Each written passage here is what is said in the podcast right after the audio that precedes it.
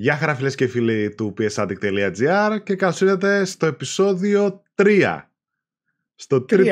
στο τρίτο επεισόδιο της σειράς τα σημαντικότερα, τα 50 σημαντικότερα video games όλων των εποχών. Ένα project του Ηλία εδώ πέρα, σε συνεργασία φυσικά με εμάς. Γεια σου Ηλία, τι κάνεις; Γεια σου Ζήση, γεια σε όλους τους φίλους. Ελπίζω να είστε όλοι καλά.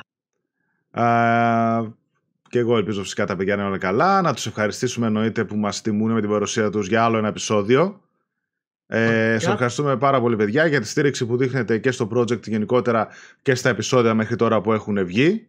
Όσοι τυχόν κάποια χάσατε να υπενθυμίσω ότι έχει βγει ε, ο πρόλογος με τα Big Bang Games, τα παιχνίδια που ίδρυσαν στην ουσία τις κατηγορίες που ξέρουμε ε, έως σήμερα. Έχει βγει το επεισόδιο 1, το επεισόδιο 2 και σήμερα πάμε στο επεισόδιο 3 το οποίο όλο και όλο έχει δύο χρονιές. Τι γίνεται; 1997-1998.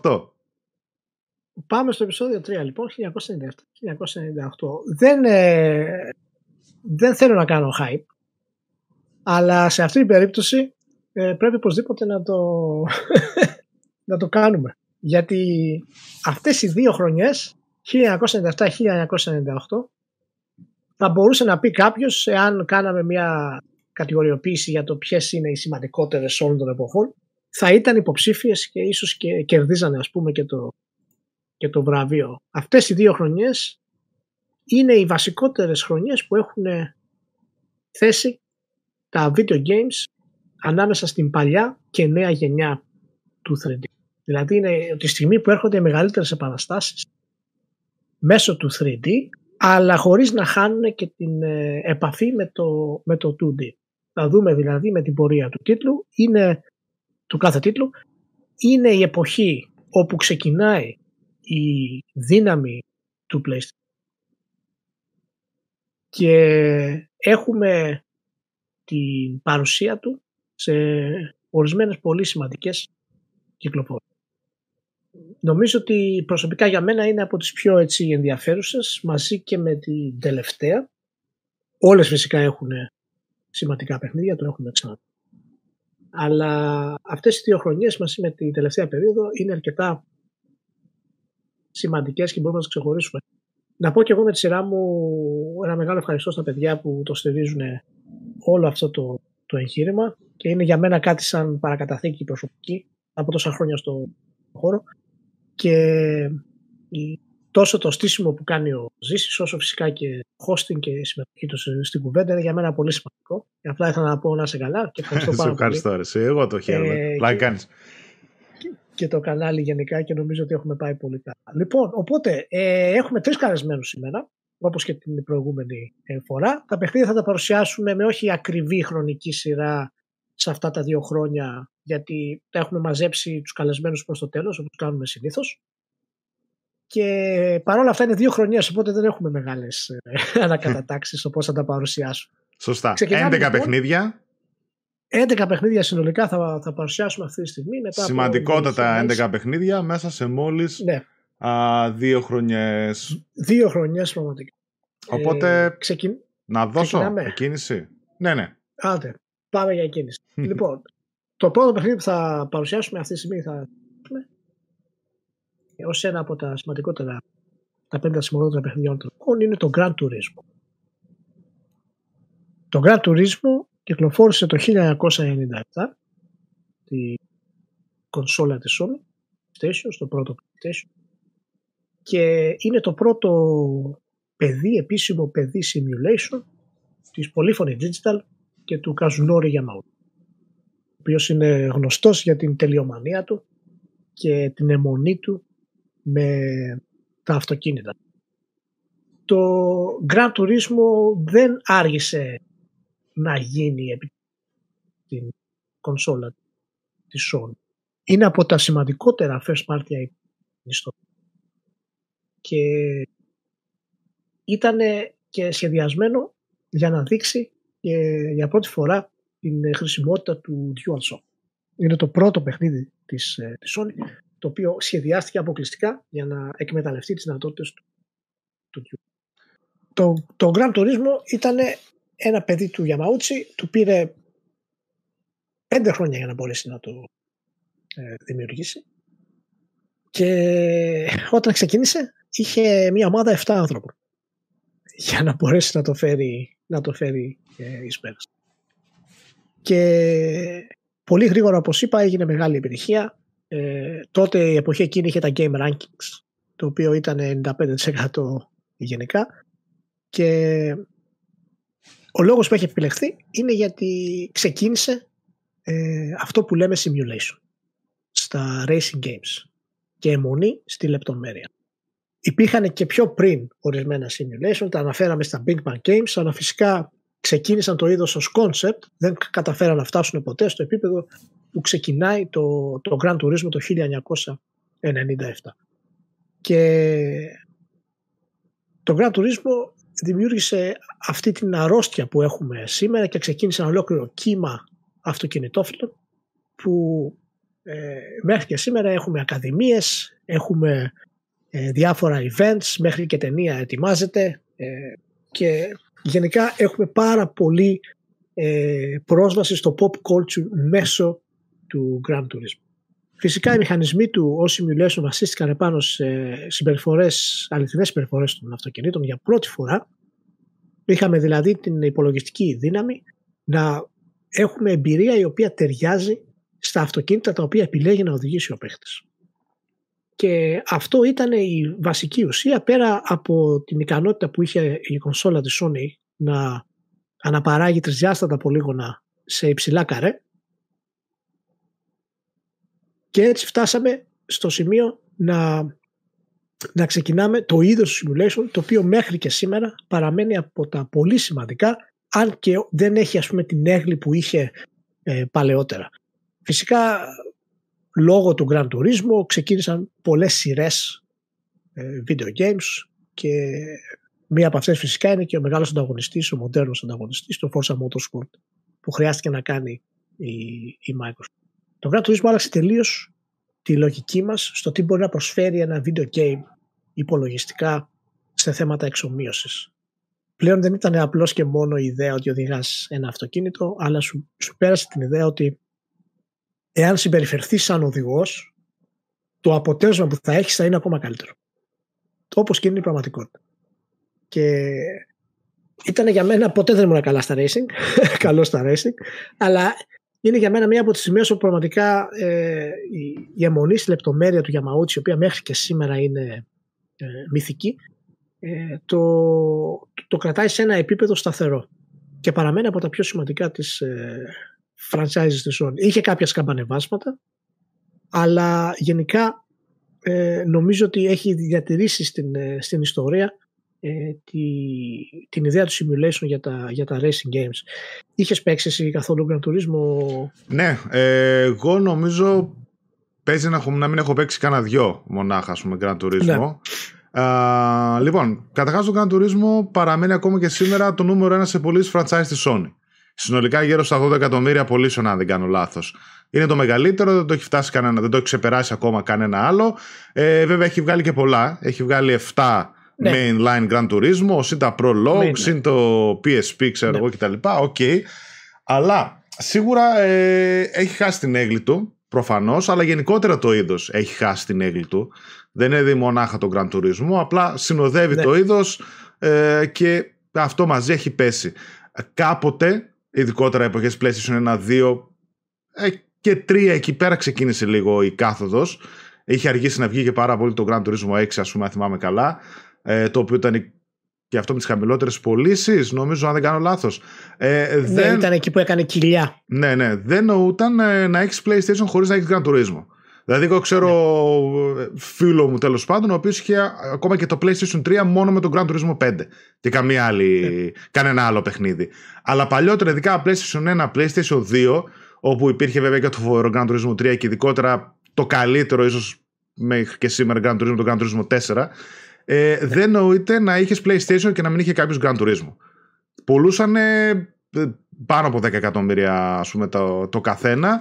Ήταν φανταστικά, θυμάμαι ακόμα τώρα το Grand Turismo 1 και το Grand Turismo 2 μετέπειτα που παίζαμε στο PlayStation 1, το οποίο όταν το βλέπουμε τότε θεωρούσαμε ότι είναι ό,τι πιο ρεαλιστικό έχουμε δει. Από τα γραφικά, από τα physics, από ε, τη λεπτομέρεια στις εντάξει, στις πίστες όχι τόσο, αλλά στα αυτοκίνητα κυρίως ήταν κάτι το εξωπραγματικό για τότε. Νομίζαμε ότι ναι. έτσι οδηγείται, ρε παιδί μου, το αυτοκίνητο. Του σου βάζεις σε ένα supercar που είχες και έλεγες έτσι οδηγείται. Οπότε αυτό που είπες ότι αν οδηγάω σαν οδηγός, σαν professional driver, ρε παιδί μου, θα πετύχω κτλ. Και, και μας είχε βάζει αυτό το τρυπάκι το οποίο δεν ήταν ότι ήταν το τεράστιο περιεχόμενο, για αρχή βέβαια, μετέπειτα είχε εκτοξευτεί.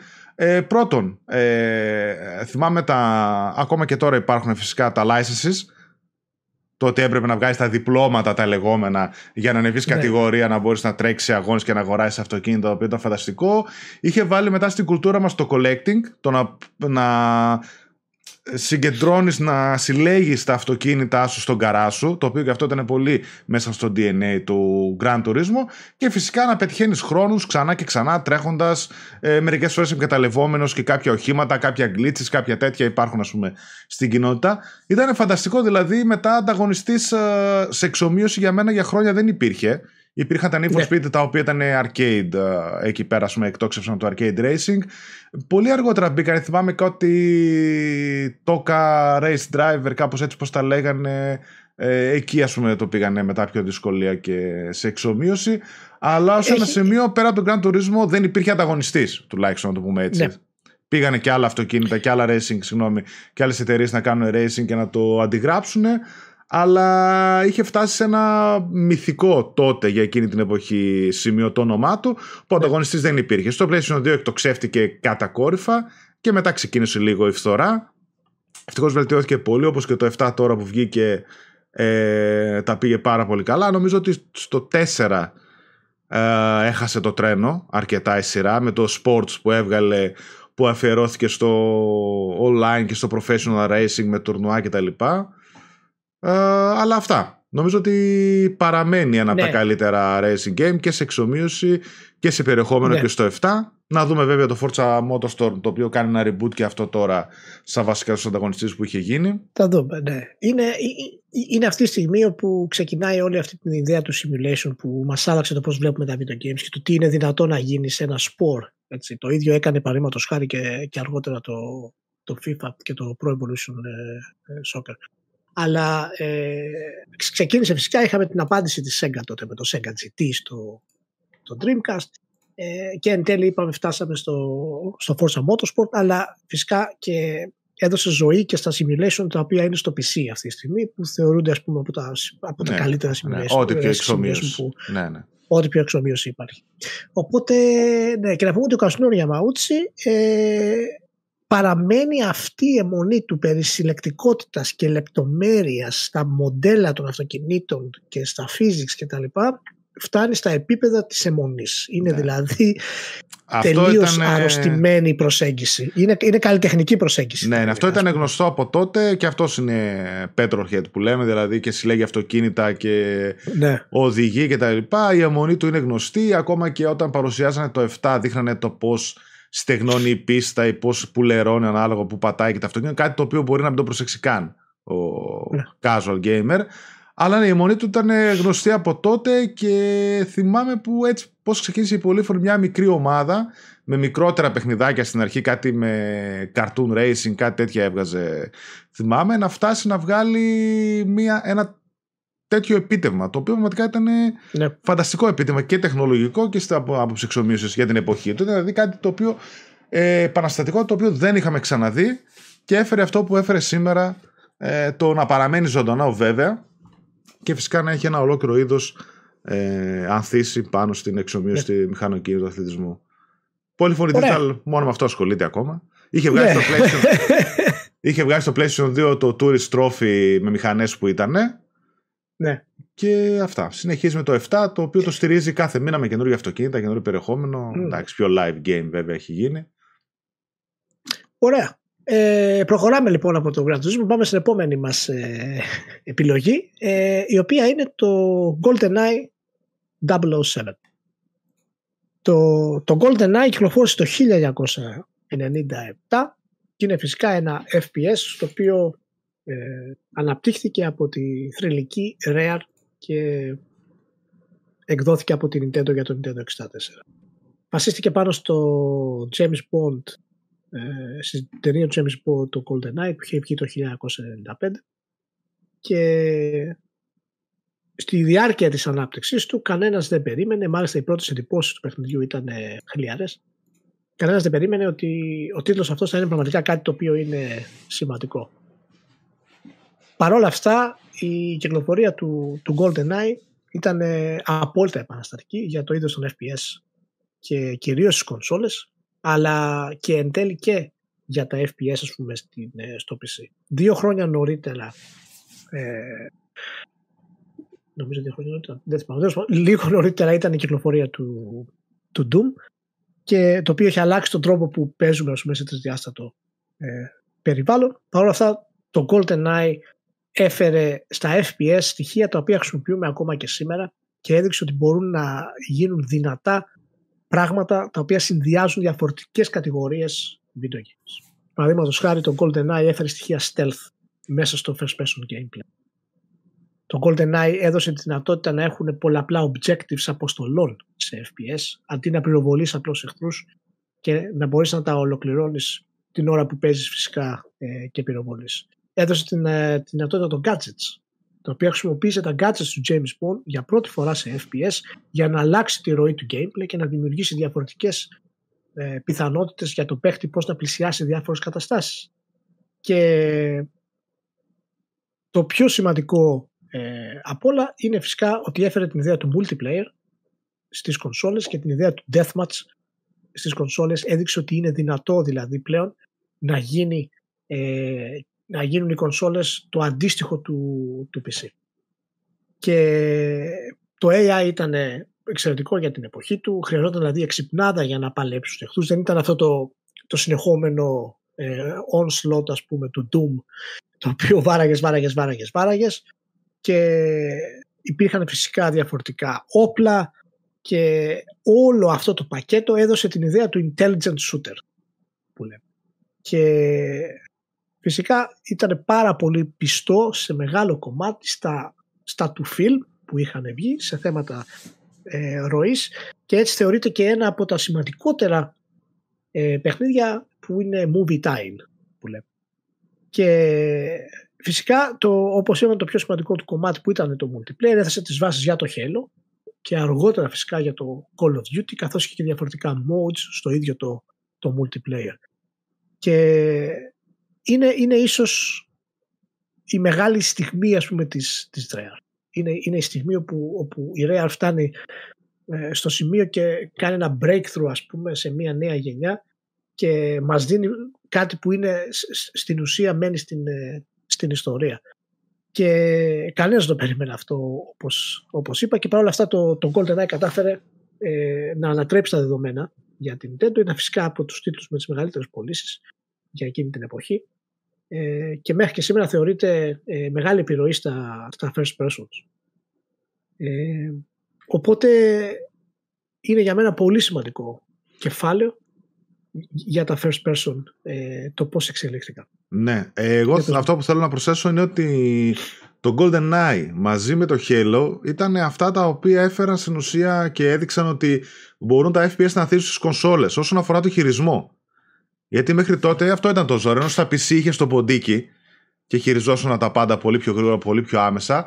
Το GoldenEye πέρα από το multiplayer που έκανε το BAM ε, έφερε μαζί με το Halo προσάρμοσε το χειρισμό τόσο καλά στα controllers των κονσολών που ήταν σαν να έγινε δεύτερη φύση κατευθείαν και πανεύκολα για τους gamers και από εκεί και πέρα έγινε το BAM με τα FPS και τις κονσόλες.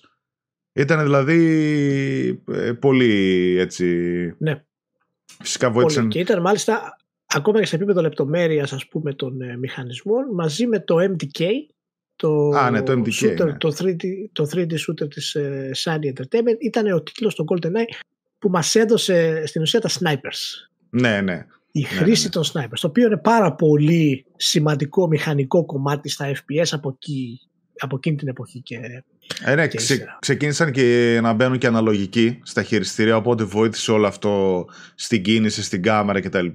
Και έγινε το BAM φυσικά μετά στις κονσόλες με τα FPS. Δηλαδή αυτό εγώ θυμάμαι ναι, ναι, ναι. από εκείνη την εποχή. Πέρα από το τετραπλό κοπ που έπαιζε π.χ. το GoldenEye α, στην ίδια οθόνη και πάει ναι, λέγοντας το χαμό που γινόταν με το Ναι, ναι, με όλα το αυτά couch ήταν πολύ co-op βασικά. και μετέπειτα με το LAN party Ναι, ναι, ας πούμε ναι, σε νεότερες κονσόλες. Ναι, ήταν φανταστικό. Όλα αυτά, Ε, όλα αυτά ήταν πολύ βασικά κομμάτια για την εξέλιξη του, του FPS. Ναι. Κυκλοφόρησε να πούμε πρόσφατα α, remaster έκδοση στο Nintendo Switch και στο Ναι. Xbox του GoldenEye. Ε, υπήρχε και μία έκδοση η οποία βέβαια δεν κυκλοφόρησε ποτέ α, και έχει διαρρεύσει πειρατικά ε, τύπου remake έτσι, για το Xbox Ναι. 360 που προοριζόταν, αλλά δεν κυκλοφόρησε ποτέ επίσημα παρόλο που έχει λικάρει δεξιά-αριστερά.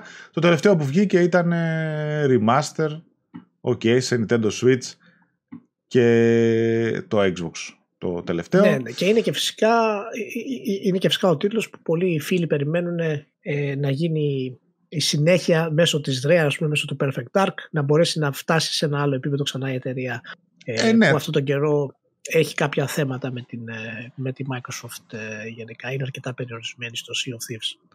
Α, ναι, το ενέπνευσε το Perfect Dark.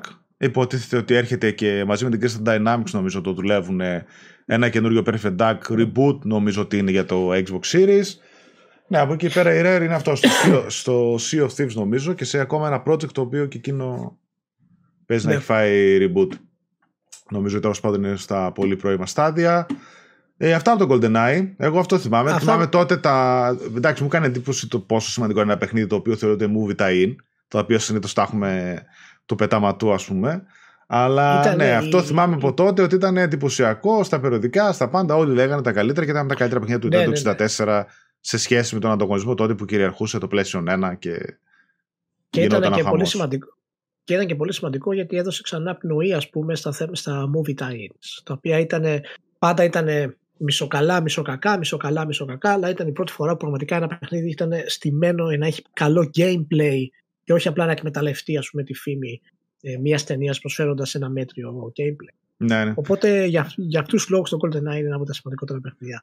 Είναι Ε, και γνωστή έτσι η μουσικούλα του στο pause α, μενού. Ναι, ναι, ναι. που έχει εκεί πέρα ένα φανταστικό έτσι τύπου remix έργο του main theme του Ναι, ναι, GoldenEye. Ε, ωραίο, ωραίο παιχνιδάκι. Προφανώς εντάξει τα γραφικά Ωραία. του το- δεν κρατάνε τόσο καλά. Αλλά OK, okay, Nintendo 64 παιχνίδι είναι, τι περιμένουμε. Ε, ναι, εντάξει, δεν είναι. Ήτανε, α- αυτά, αυτά ακόμα στην εποχή τους ε, είναι σημαντικά για τότε, είναι δύσκολο σήμερα. Γι' αυτό υπάρχουνε και τα remake, είναι ωραία remakes. Αυτά αν κάποιος θέλει να, τα, να, να περάσει μια βόλτα. Μμμ. Πάμε λοιπόν στο επόμενο μας παιχνίδι, Για πάμε. μετά το GoldenEye, το οποίο κυκλοφορεί την ίδια χρονιά με το GoldenEye, το οποίο είναι το Final Fantasy 7. Ο... Το Final Fantasy 7, εάν κάναμε μια πορεία ιστορική και λέγαμε ποια είναι τα 10 σημαντικότερα παιχνίδια των εποχών, όχι, όχι τα 50, τα 10 σημαντικότερα παιχνίδια των εποχών, το Final Fantasy 7 θα ήταν μέσα. Κάτι γνώμη. Είναι ε, αυ- αυτό και ο επόμενος τίτλος που θα πούμε είναι σίγουρα ε, μέσα στα top 10 όλων των εποχών τα πιο σημαντικά. Το Final Fantasy 7 είναι φυσικά παιδί της, ε, της Square Enix και πνευματικό παιδί και στο εν λόγω τίτλο ήταν παραγωγός του, του Σαγκακούτσι.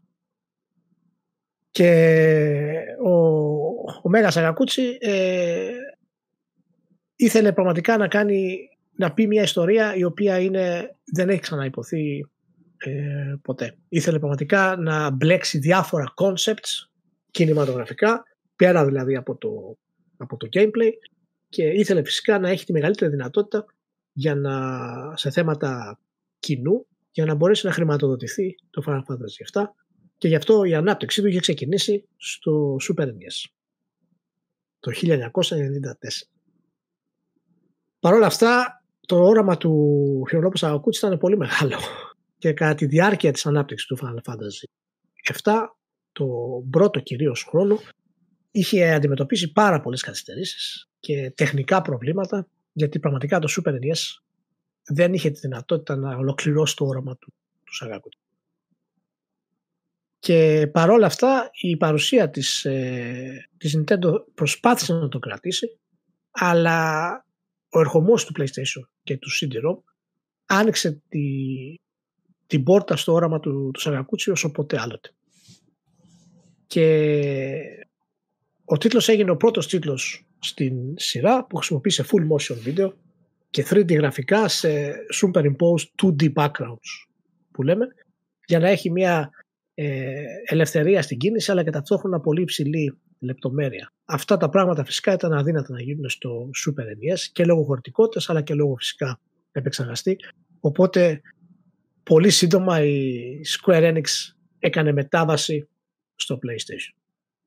Το, το Final Fantasy 7 λοιπόν επιλέγεται ως ένα από τα σημαντικότερα ε, παιχνίδια όλων των εποχών αρχικά για το πώς όθησε την κονσόλα της Sony να αποκτήσει ένα πολύ σημαντικό βήμα ενάντια στον ανταγωνισμό. Είναι δηλαδή εμπορικά σημαντικό για τη, για τη Sony. Ε, το δεύτερο κομμάτι της σημασίας του εμπορικής είναι ότι άνοιξε τα ιαπωνικά RPG στη Δύση. Ναι, ναι. Μέχρι τότε Αυτό θα κανένα έλεγα και Final εγώ. Fantasy κανένα Final Fantasy δεν είχε κυκλοφορήσει στην, ε, στη Δύση με, με επι- Και το Final Fantasy 7 ήταν η στιγμή όπου γίνεται αυτή η σύσκεψη μεταξύ της άνοδος του PlayStation και της κυκλοφορίας στην Ευρώπη και ακριβώς επειδή η ανάπτυξη είχε γίνει στο PlayStation η Sony έκανε τα πάντα για να κρατήσει αποκλειστικά τα δικαιώματα της διανομής του στην Ευρώπη και στη Δύση γενικότερα. Μάλιστα λέγεται ότι είχε προσφέρει ε, τα ίδια χρήματα, έσοδα που θα έβγαζε η Square Enix αν το πουλάγε μόνη της για να μπορέσει να την κρατήσει αποκλειστικά. Και είναι φυσικά μία από τις μεγάλες ε, αποφάσεις της, ε, της Sony. Κανένας φυσικά δεν περίμενε ότι θα έχει αυτό το μεγάλο impact, ούτε, ούτε η δημιουργή του ε, ακόμα, αλλά ο συνδυασμός του Σαγακούτσι, του Γιωσινόρη Κιτάσε και του Νομπού Εμάτσου, του μουσικοσυνθέτη, ε, μας έφεραν ένα αποτέλεσμα το οποίο ήταν πραγματικά ε, πάρα πολύ σημαντικό. Σε θέματα gameplay ακολούθησε την, το, την ίδια πατέντα που είχαν τα προηγούμενα Final Fantasy, αλλά ο Σαγακούτσι έκανε μια πολύ σημαντική λεπτομέρεια εκεί, μια πολύ σημαντική προσήκη, ήταν το λεγόμενο σύστημα του Materia, το οποίο έδωσε ελευθερία στις μάχες, που δεν είχαμε δει πριν στα Ιαπωνικά RPG. Συνήθως στα Ιαπωνικά RPG είχαν πάντα ε, πολύ συγκεκριμένο set of skills που λέμε για να παίζεις στους παίχτες και ανέβαιναν ανα τα επίπεδά τους. Παρ' όλα αυτά το ματήρια που χρησιμοποιούσε ο Final Fantasy 7 μπορούσες να αλλάζεις και να βάζεις συγκεκριμένα ματήρια δημιουργώντας έτσι διαφορετικές συνθήκες στις, ε, στις μάχες. Και φυσικά από θέματα ε, τεχνικά που αναφέραμε και εμπορικά ήταν σημαντικό και ακολούθησε στην ουσία τη μεγάλη πορεία του Chrono Trigger που ξεκίνησε την προηγούμενη, ε, την προηγούμενη εποχή το οποίο ήταν, είναι και αυτό μέσα στα καλύτερα των εποχών στο προηγούμενο μας ε, επεισόδιο. Ε, από εκεί και πέρα το, το μεγάλο Bubble Final Fantasy 7 έχει να κάνει φυσικά ε, με τη δημιουργία της ιστορίας και των χαρακτήρων. Και όλοι οι χαρακτήρες ήταν πολύ σωστά δοσμένοι, ήταν μελετημένοι, είχαν ανάπτυξη, η κεντρική ιδέα ήταν εξαιρετική. Μιλάμε φυσικά για εκείνη την εποχή, έτσι δεν συγκρίνεται εύκολα με σημερινά δεδομένα γραφής, για εκείνη την εποχή. Και μάλιστα είχαμε και μια πολύ σημαντική απόφαση του Σαγακούτσι, το οποίο ήταν ο θάνατος της ε, mm-hmm. Το οποίο για τα video games είναι μια πολύ σημαντική στιγμή στο πώς αντιλαμβανόμαστε αυτό το, το medium που αγαπάμε. Ήταν η πρώτη φορά που πραγματικά έχανε σε έναν πολύ σημαντικό χαρακτήρα για πάντα. Μέχρι το remake. Αλλά τότε ήταν πραγματικά αυτή τη στιγμή το σοκ των παιχτών για το πώς ένα video game τους αντιμετωπίζει τότε ε, έχει μείνει στην, ε, στην ιστορία. Από τις πιο, εμβληματικές, τις πιο εμβληματικές σκηνές του gaming αυτή. Ναι. Όπως και ο πρωταγωνιστής, όπως και ο ανταγωνιστής, ο Σέφυρο, ο Cloud, ρε παιδί μου, τους πιο εμβληματικούς χαρακτήρες και του gaming, ναι. αλλά και του Final Fantasy γενικότερα. Ναι. Εγώ θυμάμαι και το 7 και στην εποχή του, όταν το έπαιξα. Μάλιστα για κάποιο λόγο θυμάμαι και την PC έκδοση. Γιατί ένας φίλος μου είχε αγοράσει για PC ένα racing. Θυμάμαι το οποίο δεν έτρεχε καλά στο PC του, το πήγε πίσω και πήρε το Final Fantasy 7. Φαντάζομαι τώρα αλλαγή, ξέρω εγώ. Αλλά το θυμάμαι και στο PlayStation, το έχω και εγώ επίσης. Ήταν και το πρώτο έτσι με πολλά δισκάκια που είχε βγει 3-4, ναι. θυμάμαι πόσα είχε. Το θυμάμαι διαφήμιση spread, έτσι διπλή σελίδα σε περιοδικό ε, που να τη λέει και λίγο στην Nintendo, γιατί ήταν μεγάλο πλήγμα το ότι δεν χώρισε τα cartridges και το CD-ROM του PlayStation διαφημίστηκε πάρα πολύ γι' αυτό, το ότι ήρθε εκεί πέρα. Ε, ήταν φανταστικό παιχνίδι και το remake το έχω παίξει. Εντάξει, το remake πάνε να το τραβήξουν, να το κάνουν τρία-τέσσερα παιχνίδια, δεν ξέρω πώς θα το βγάλουν. OK, okay, αλλά ε, η ιστορικότητα, η σημασία του και το original που ακόμα και σήμερα παίζεται άνετα ε, δεν, νομίζω είναι από τα πιο αναλλοίωτα παιχνίδια στον χρόνο. Δηλαδή ακόμα και τα γραφικά του αυτά τα, τα ιδιαίτερα που έχει τα τσίμπι γραφικά ας πούμε κρατάνε μέχρι και σήμερα άνετα θα έλεγα. Δηλαδή τώρα βλέπω το βίντεο που ναι. παίζει και νομίζω ότι κρατάνε ας πούμε σχετικά άνετα. Ειδικά τα pre-rendered backgrounds που έχει. Ε, η, η, προσπάθεια της Square Enix να το πάει στους Super NES που ήταν φυσικά εμπορική ε, η απόφαση γιατί δεν μπορούσε κάποιος να εμπιστευτεί τη Sony αρχικά τόσο γρήγορα για το μεγάλο της ε, παιχνίδι ε, είχε καταλήξει στο θέμα, ε, έγινε μια μικρή μετάβαση κατά την ανάπτυξη του παιχνιδιού και είπαν θα το βγάλουμε στο Nintendo 64 μέσω του, του περιφερειακού το 64 WD το οποίο θα έπαιρνε δισκέτες τους, για το οποίο δεν προχώρησε ποτέ στην πραγματικότητα. Ε, γιατί η Nintendo πήγε στα κάτω. Αλλά ε, όταν έγιναν τα τεστ, ε, το, το Final Fantasy 7 ε, θα, θα χρειαζόταν 30 τέτοιες δισκέτες στην πραγματικότητα για να μπορεί να τρέξει στο περιφερειακό αυτό. Ήταν δηλαδή ε, μια απόφαση ιστορική όσον αφορά το hardware τόσο για τη Nintendo όσο και για, την, ε, για τη Sony. Δεν, είναι, είναι λιγότερο σημαντικό αν το είχε η Nintendo τότε από τώρα που το, θα το είχε πάρει η Sony.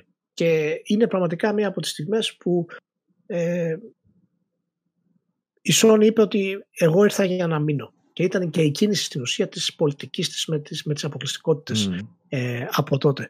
Πολύ σημαντική επαφή και η Square Enix φυσικά δεν ξανακοίταξε πίσω και μάλιστα μέχρι και σήμερα η σχέση τους διαρκεί. Ναι, δηλαδή και το Final Fantasy ας πούμε, το, το 16 είναι αποκλειστικό ας πούμε για κάποιο καιρό στο, στο PlayStation.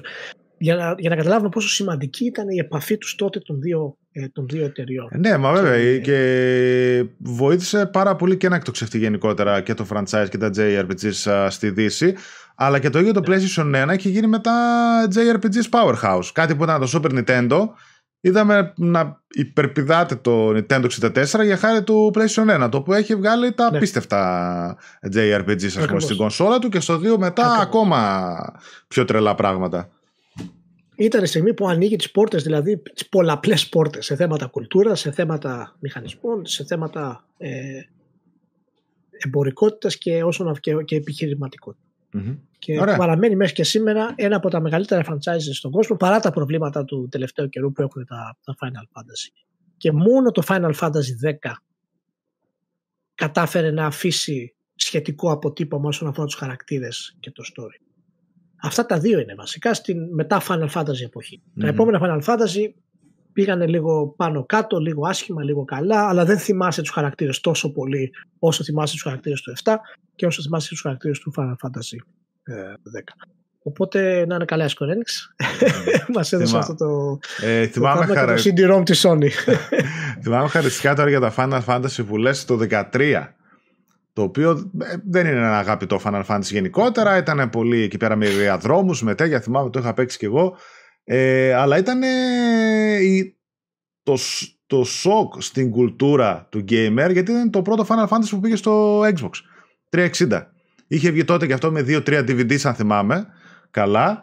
Και το θυμάμαι σε παρουσίαση, σε κάποια παρουσίαση, κάποια ε3 θυμάμαι τι ήταν, ότι είχε ανακοινωθεί για το Xbox και είχε παραλυρίσει το ίντερνετ του στυλ προδοσία ε, Final Fantasy Αμερικανική εταιρεία JRPG ναι, και το ναι, ένα ναι. και το άλλο και θα έπρεπε να ντρέπονται Square Enix και να κάνω, ναι, και τα λοιπά.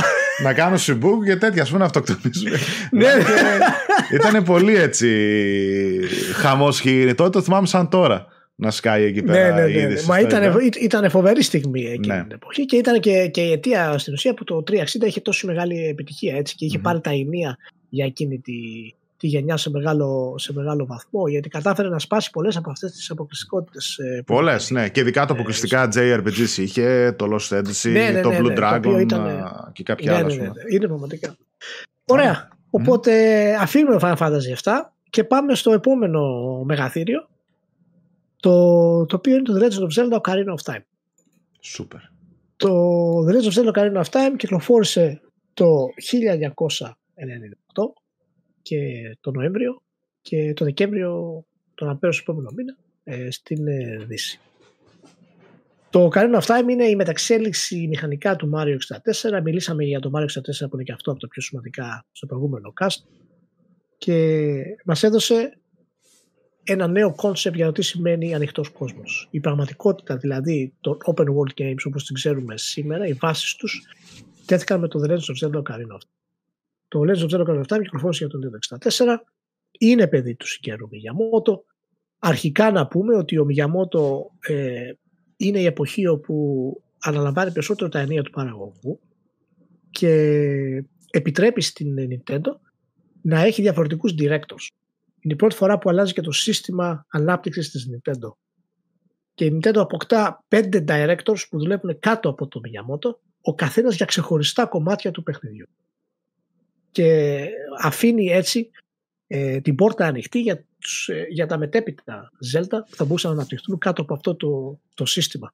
Οπότε έχουμε πλέον για πρώτη φορά ένα συγκεκριμένο director που ασχολείται συγκεκριμένα με το gameplay, ένα συγκεκριμένο director που ασχολείται με τους μηχανισμούς, με το story, με το αισθητικό κομμάτι και όλη υπό την υποπτία του, του Miyamoto.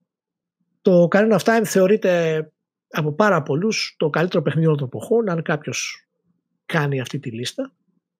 Ποτέ συνήθως είναι το νούμερο ένα ακόμα και, και σήμερα σε μεγάλο βαθμό.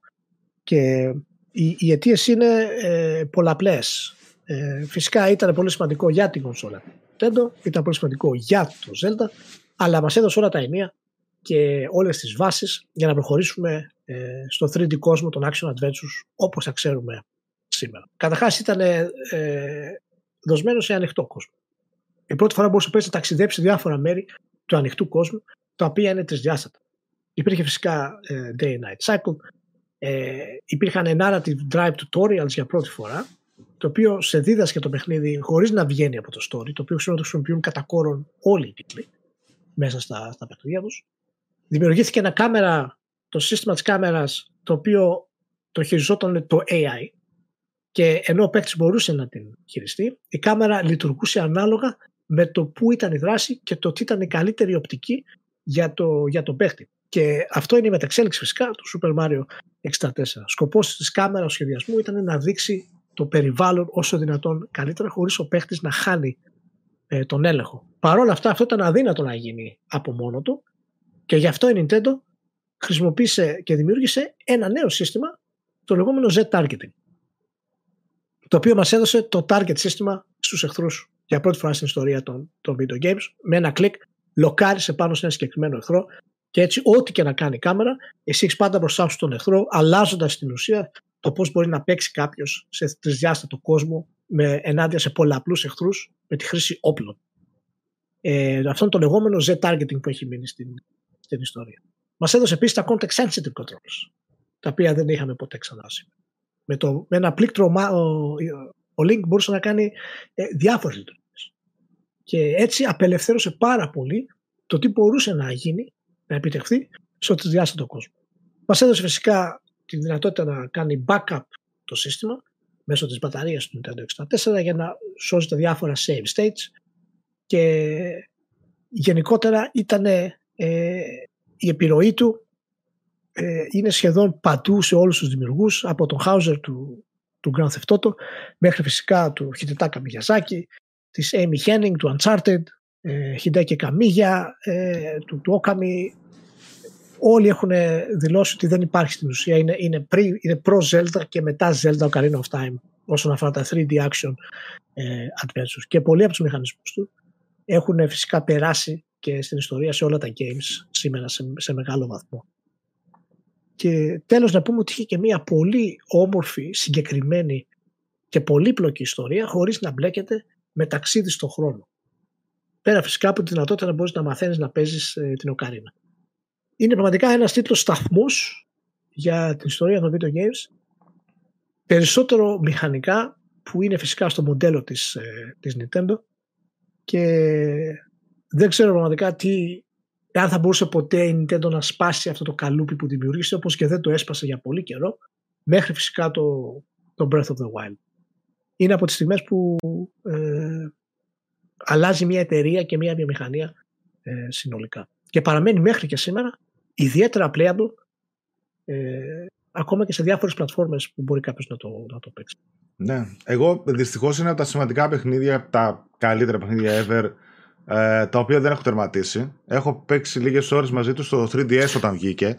Νομίζω παίζει να ήταν και στο λασάρισμα ή εκεί κοντά το Ocarina of Time 3D. Σου δίνει και αυτό το ψεύτο 3D ξέρω εγώ που είχε.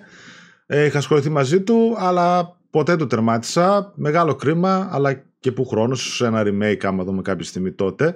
Αλλά ναι, ναι. το θυμάμαι εννοείται στα χρόνια του ε, full, να διαφημίζεται και εννοείται ότι ήταν τα σημαντικότερα παιχνίδια και τότε αναγνωρίσιμο full στα περιοδικά βαθμολογίες 199, ξέρω κάτι τέτοια ναι, που βάζανε. αλλά ε, εγώ αυτό που θυμάμαι και τότε αλλά και τώρα το καταλαβαίνω περισσότερο είναι ότι το πώς δηλαδή βγάζω το καπέλο στην Nintendo πολλές φορές το πώς μπορεί μια εταιρεία ρε παιδί μου να έβγαλε ας πούμε δύο παιχνιδιά σε μια κονσόλα τόσο σημαντικά. Η σημαντικότητά τους είναι τέτοια που και μόνο αυτά τα δύο να έβγαζε και να μην έβγαζε τίποτα άλλο σε εκείνη την κονσόλα, πάλι ρε παιδί μου θα θεωρούταν ας πούμε από τα καλύτερα παιχνίδια ever και από τις καλύτερες κινήσει ever. Ναι. Το πώς ε, μια εταιρεία μπορεί ξανά και ξανά επανεφευρίσκει μέσα από τα ίδια της τα franchises. Δεν αλλάζει franchise. Τα Mario, ας πούμε, μετά που ήρθε και με το Mario Galaxy και με το Mario Odyssey τώρα ή το Zelda μετά με το Breath of the Wild. Μέσα από τα ίδια franchise να αλλάζει και να αλλάζει ξανά μηχανισμούς ή τον κόσμο της ή το πώς κινείσαι ή το πώς κάνεις κάποια άλλα πράγματα. Να επανεφευρίσκει τον τροχό και να επηρεάζει ξανά και ξανά ολόκληρη τη βιομηχανία. Δηλαδή, ε, ε αυτό... δεν δε, δε, είναι σε, ως ένα σημείο, επειδή μου είναι διανόητο αυτό που κάνει η Nintendo με τα παιχνίδια είναι πραγματικά, Είναι πραγματικά αδιανόητο και είναι, είναι ένα από τα κομμάτια τα οποία ε, ε, είναι τα δύο άκρα που λέμε. Από τη μία έχουμε τη Sony η οποία προσπαθεί να φέρει επανάσταση στην κινηματογραφικότητα και στο πώς να συνδυάσει το gameplay με την κινηματογραφικότητα. Και από την άλλη έχουμε την Nintendo που παραμένει πιστή στις ρίζες της γιατί η Nintendo ήταν toy company, card company, physical δηλαδή, που την ενδιαφέρει μηχανικά τα πράγματα να είναι όσο πιο επαναστατικά και ενδιαφέροντα γίνεται για τους νέους παίχτες. Και γι' αυτό έχει και πάρα πολλές ενδιαφέρουσες αλλαγές στην κονσόλα της. Mm. Δηλαδή, από τη μία έχουμε το Nintendo 64, ξαφνικά μετά έχουμε το GameCube, μετά έχουμε το Wii, μετά έχουμε το Wii U, έχουμε το Switch. Υπάρχει πάντα και ένα επαναστατικό στοιχείο σε αυτό το, το κομμάτι. Yeah. Είναι τα δύο άκρα της της βιομηχανίας ε, αυτή τη στιγμή. Ε, σε μεγάλο βαθμό. Οι δύο συγκεκριμένες δηλαδή αυτές ε, ταυτότητες. Ε, η Nintendo πάντως να πούμε ότι είναι και η μοναδική εταιρεία, κατά τη γνώμη μου, που παίρνει ρίσκα στα ίδια της τα franchises που άλλες εταιρείες είναι δύσκολο να πάρουν. Ναι. Δηλαδή, Πλέον σκέψου... ειδικά 100 φορές πιο δύσκολο. Ναι. Γι' αυτό ήταν τόσο σημαντικό ε, αυτό που έκανε η Sony με το God of War και ήταν έκπληξη για μένα που έδωσε το OK η Sony να αλλάξει το God of War τόσο πολύ. Είναι, είναι τέτοια περίπτωση. Δηλαδή το God of War το λέω, το λέω κίνηση Nintendo μέσα στη Sony. Μπράβο, ναι, σωστά. Είναι πραγματικά ε, αυτή η στιγμή. Οπότε το Carino αυτά έμεινε στην, ε, στην ιστορία, παραμένει ακόμα και σήμερα. Ε, Όντως αξίζει να, να, το, να το ζήσει κάποιος. Ε, σίγουρα είναι λίγο παλαιικό τώρα ε, σε σχέση με πριν και ειδικά με την παρουσία του Breath of the Wild αλλά ε, είναι πραγματικά μία από τις στιγμές που αξίζει πάρα πολύ κάποιος να την έχει βιώσει είτε τώρα είτε, είτε παλιότερα. οπότε αφήνουμε το Καρίνα ναι, ναι. πίσω και πάμε στο StarCraft. Ω, ωραίο αυτό. Το StarCraft ε, είναι παιδί της ε, Blizzard φυσικά της Blizzard Entertainment και κυκλοφόρησε ε, για τα Windows το 1998. Μάλιστα κυκλοφόρησε και μια έκδοση για το Mac το 1999. Ε, η Blizzard ξεκίνησε να δουλεύει πάνω στο StarCraft λίγο μετά ε, το Warcraft 2 ε, το οποίο κυκλοφορήσει το 1995. Ε, το StarCraft είναι, είναι ένα RTS, είναι real time strategy που κάποιος θα μπορούσε να πει OK, okay, ποιοι είναι οι βασικοί λόγοι που μπορεί να έχει τόσο σημαντικούς στο StarCraft, ιδιαίτερα εφόσον έχουμε βάλει το Dune 2. Αυτό δείχνει μέσα σε διάστημα 5 χρόνων η κατηγορία των RTS πόσο πολύ μετάβαση και εξέλιξη είχε. Γιατί από τη μία έχουμε το Dune 2 που έθεσε τις μοντέρνες βάσεις του RTS και από την άλλη έχουμε το StarCraft το οποίο τελειοποιεί το RTS και παραμένει μέχρι και σήμερα κατά πάσα πιθανότητα το καλύτερο RTS μηχανικά που μπορεί κάποιος να παίξει. Ακόμα και σήμερα. Και είναι από τις στιγμές που η Blizzard αποφασίζει να εξαπολύσει και τη δύναμη του storytelling να δημιουργήσει ένα νέο κόσμο ας πούμε με sci-fi μέσα ε, στο, στο StarCraft. Πολύ γρήγορα από την κυκλοφορία του StarCraft είχαμε και εξέλιξη για βιβλία. Για το StarCraft είχαμε art ξεχωριστό, είχαμε εκθέσεις, είχαμε διάφορα πράγματα. Και το StarCraft έπιασε αμέσως στην ουσία και πήρε οτιδήποτε ξέρουμε για τα RTS μέχρι εκείνη τη στιγμή και το ανέβασε σε ένα επίπεδο το οποίο ήταν ε, σχεδόν τέλειο. Η χρήση των τριών διαφορετικών φυλών μηχανικά παραμένουν μέχρι και σήμερα ένα θαύμα ισορροπίας. Και πολλές εταιρείες το χρησιμοποιούν ως ε, απόδειξη ας πούμε για το πού μπορεί να φτάσει το, το θέμα των, ε, των RTS. Παρ' όλα αυτά ε, η σημασία του, του StarCraft έχει να κάνει πάρα πολύ με το ότι είναι ο τίτλος που ξεκινάει τα e-sports, την ιδέα των e-sports σε παγκόσμιο επίπεδο από την ε, Κορέα και την Νότια Κορέα. Και εκεί είναι η στιγμή που τα video games λένε ότι μπορούμε να πάμε, υπάρχει κάτι ακόμα που δεν έχουμε εξερευνήσει. Το οποίο είναι το e-sports. Το e-sports τι σημαίνει, δεν είναι απλά competitive. Το e-sports σημαίνει sponsors, σημαίνει πρωταθλήματα, σημαίνει τηλεοπτικά δικαιώματα, σημαίνει ομάδες, σημαίνει προπονητές, σημαίνει αναπληρωματικούς. Γεμάτα στάδια. ένα, γεμάτα στάδια. Είναι ένας ολόκληρος κόσμος που ξεκινάει από το StarCraft 2 και γίνεται το εθνικό σπορ της ε, Νότιας Κορέας και παραμένει μέχρι και σήμερα ε, πολύ σημαντικό. Είναι η στιγμή που ε, η βιομηχανία ανοίγει τις πόρτες της σε αυτό που ζούμε σήμερα με το League of Legends.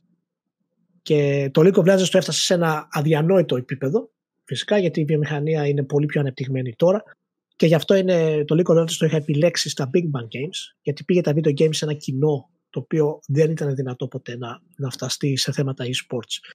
Το StarCraft όμως είναι πραγματική σημασία του πότε ξεκίνησαν ε, όλα αυτά. Οι χαρακτήρες του παραμένουν σημαντικοί, έχουν βγει δύο sequels με προβλήματα βέβαια, αλλά πάντα με την σφραγίδα ας πούμε της ποιότητας της Blizzard ε, στο μεγαλύτερο ε, Δύο sequels ποια εννοείς ε, είχε βγει ένα expansion για το. Το, για το Bra, ε, Brad War, ναι, το, Brad το Brood War. War. Brood War, ναι, ναι, Brood το War, Brood War. Το, δεν ήταν ακριβώς ναι, sequel ναι. και φυσικά το Starcraft το, το 2 ας πούμε. Το 2 το οποίο ε, θα το σχολιάσω Το Wings of και Liberty. αυτό.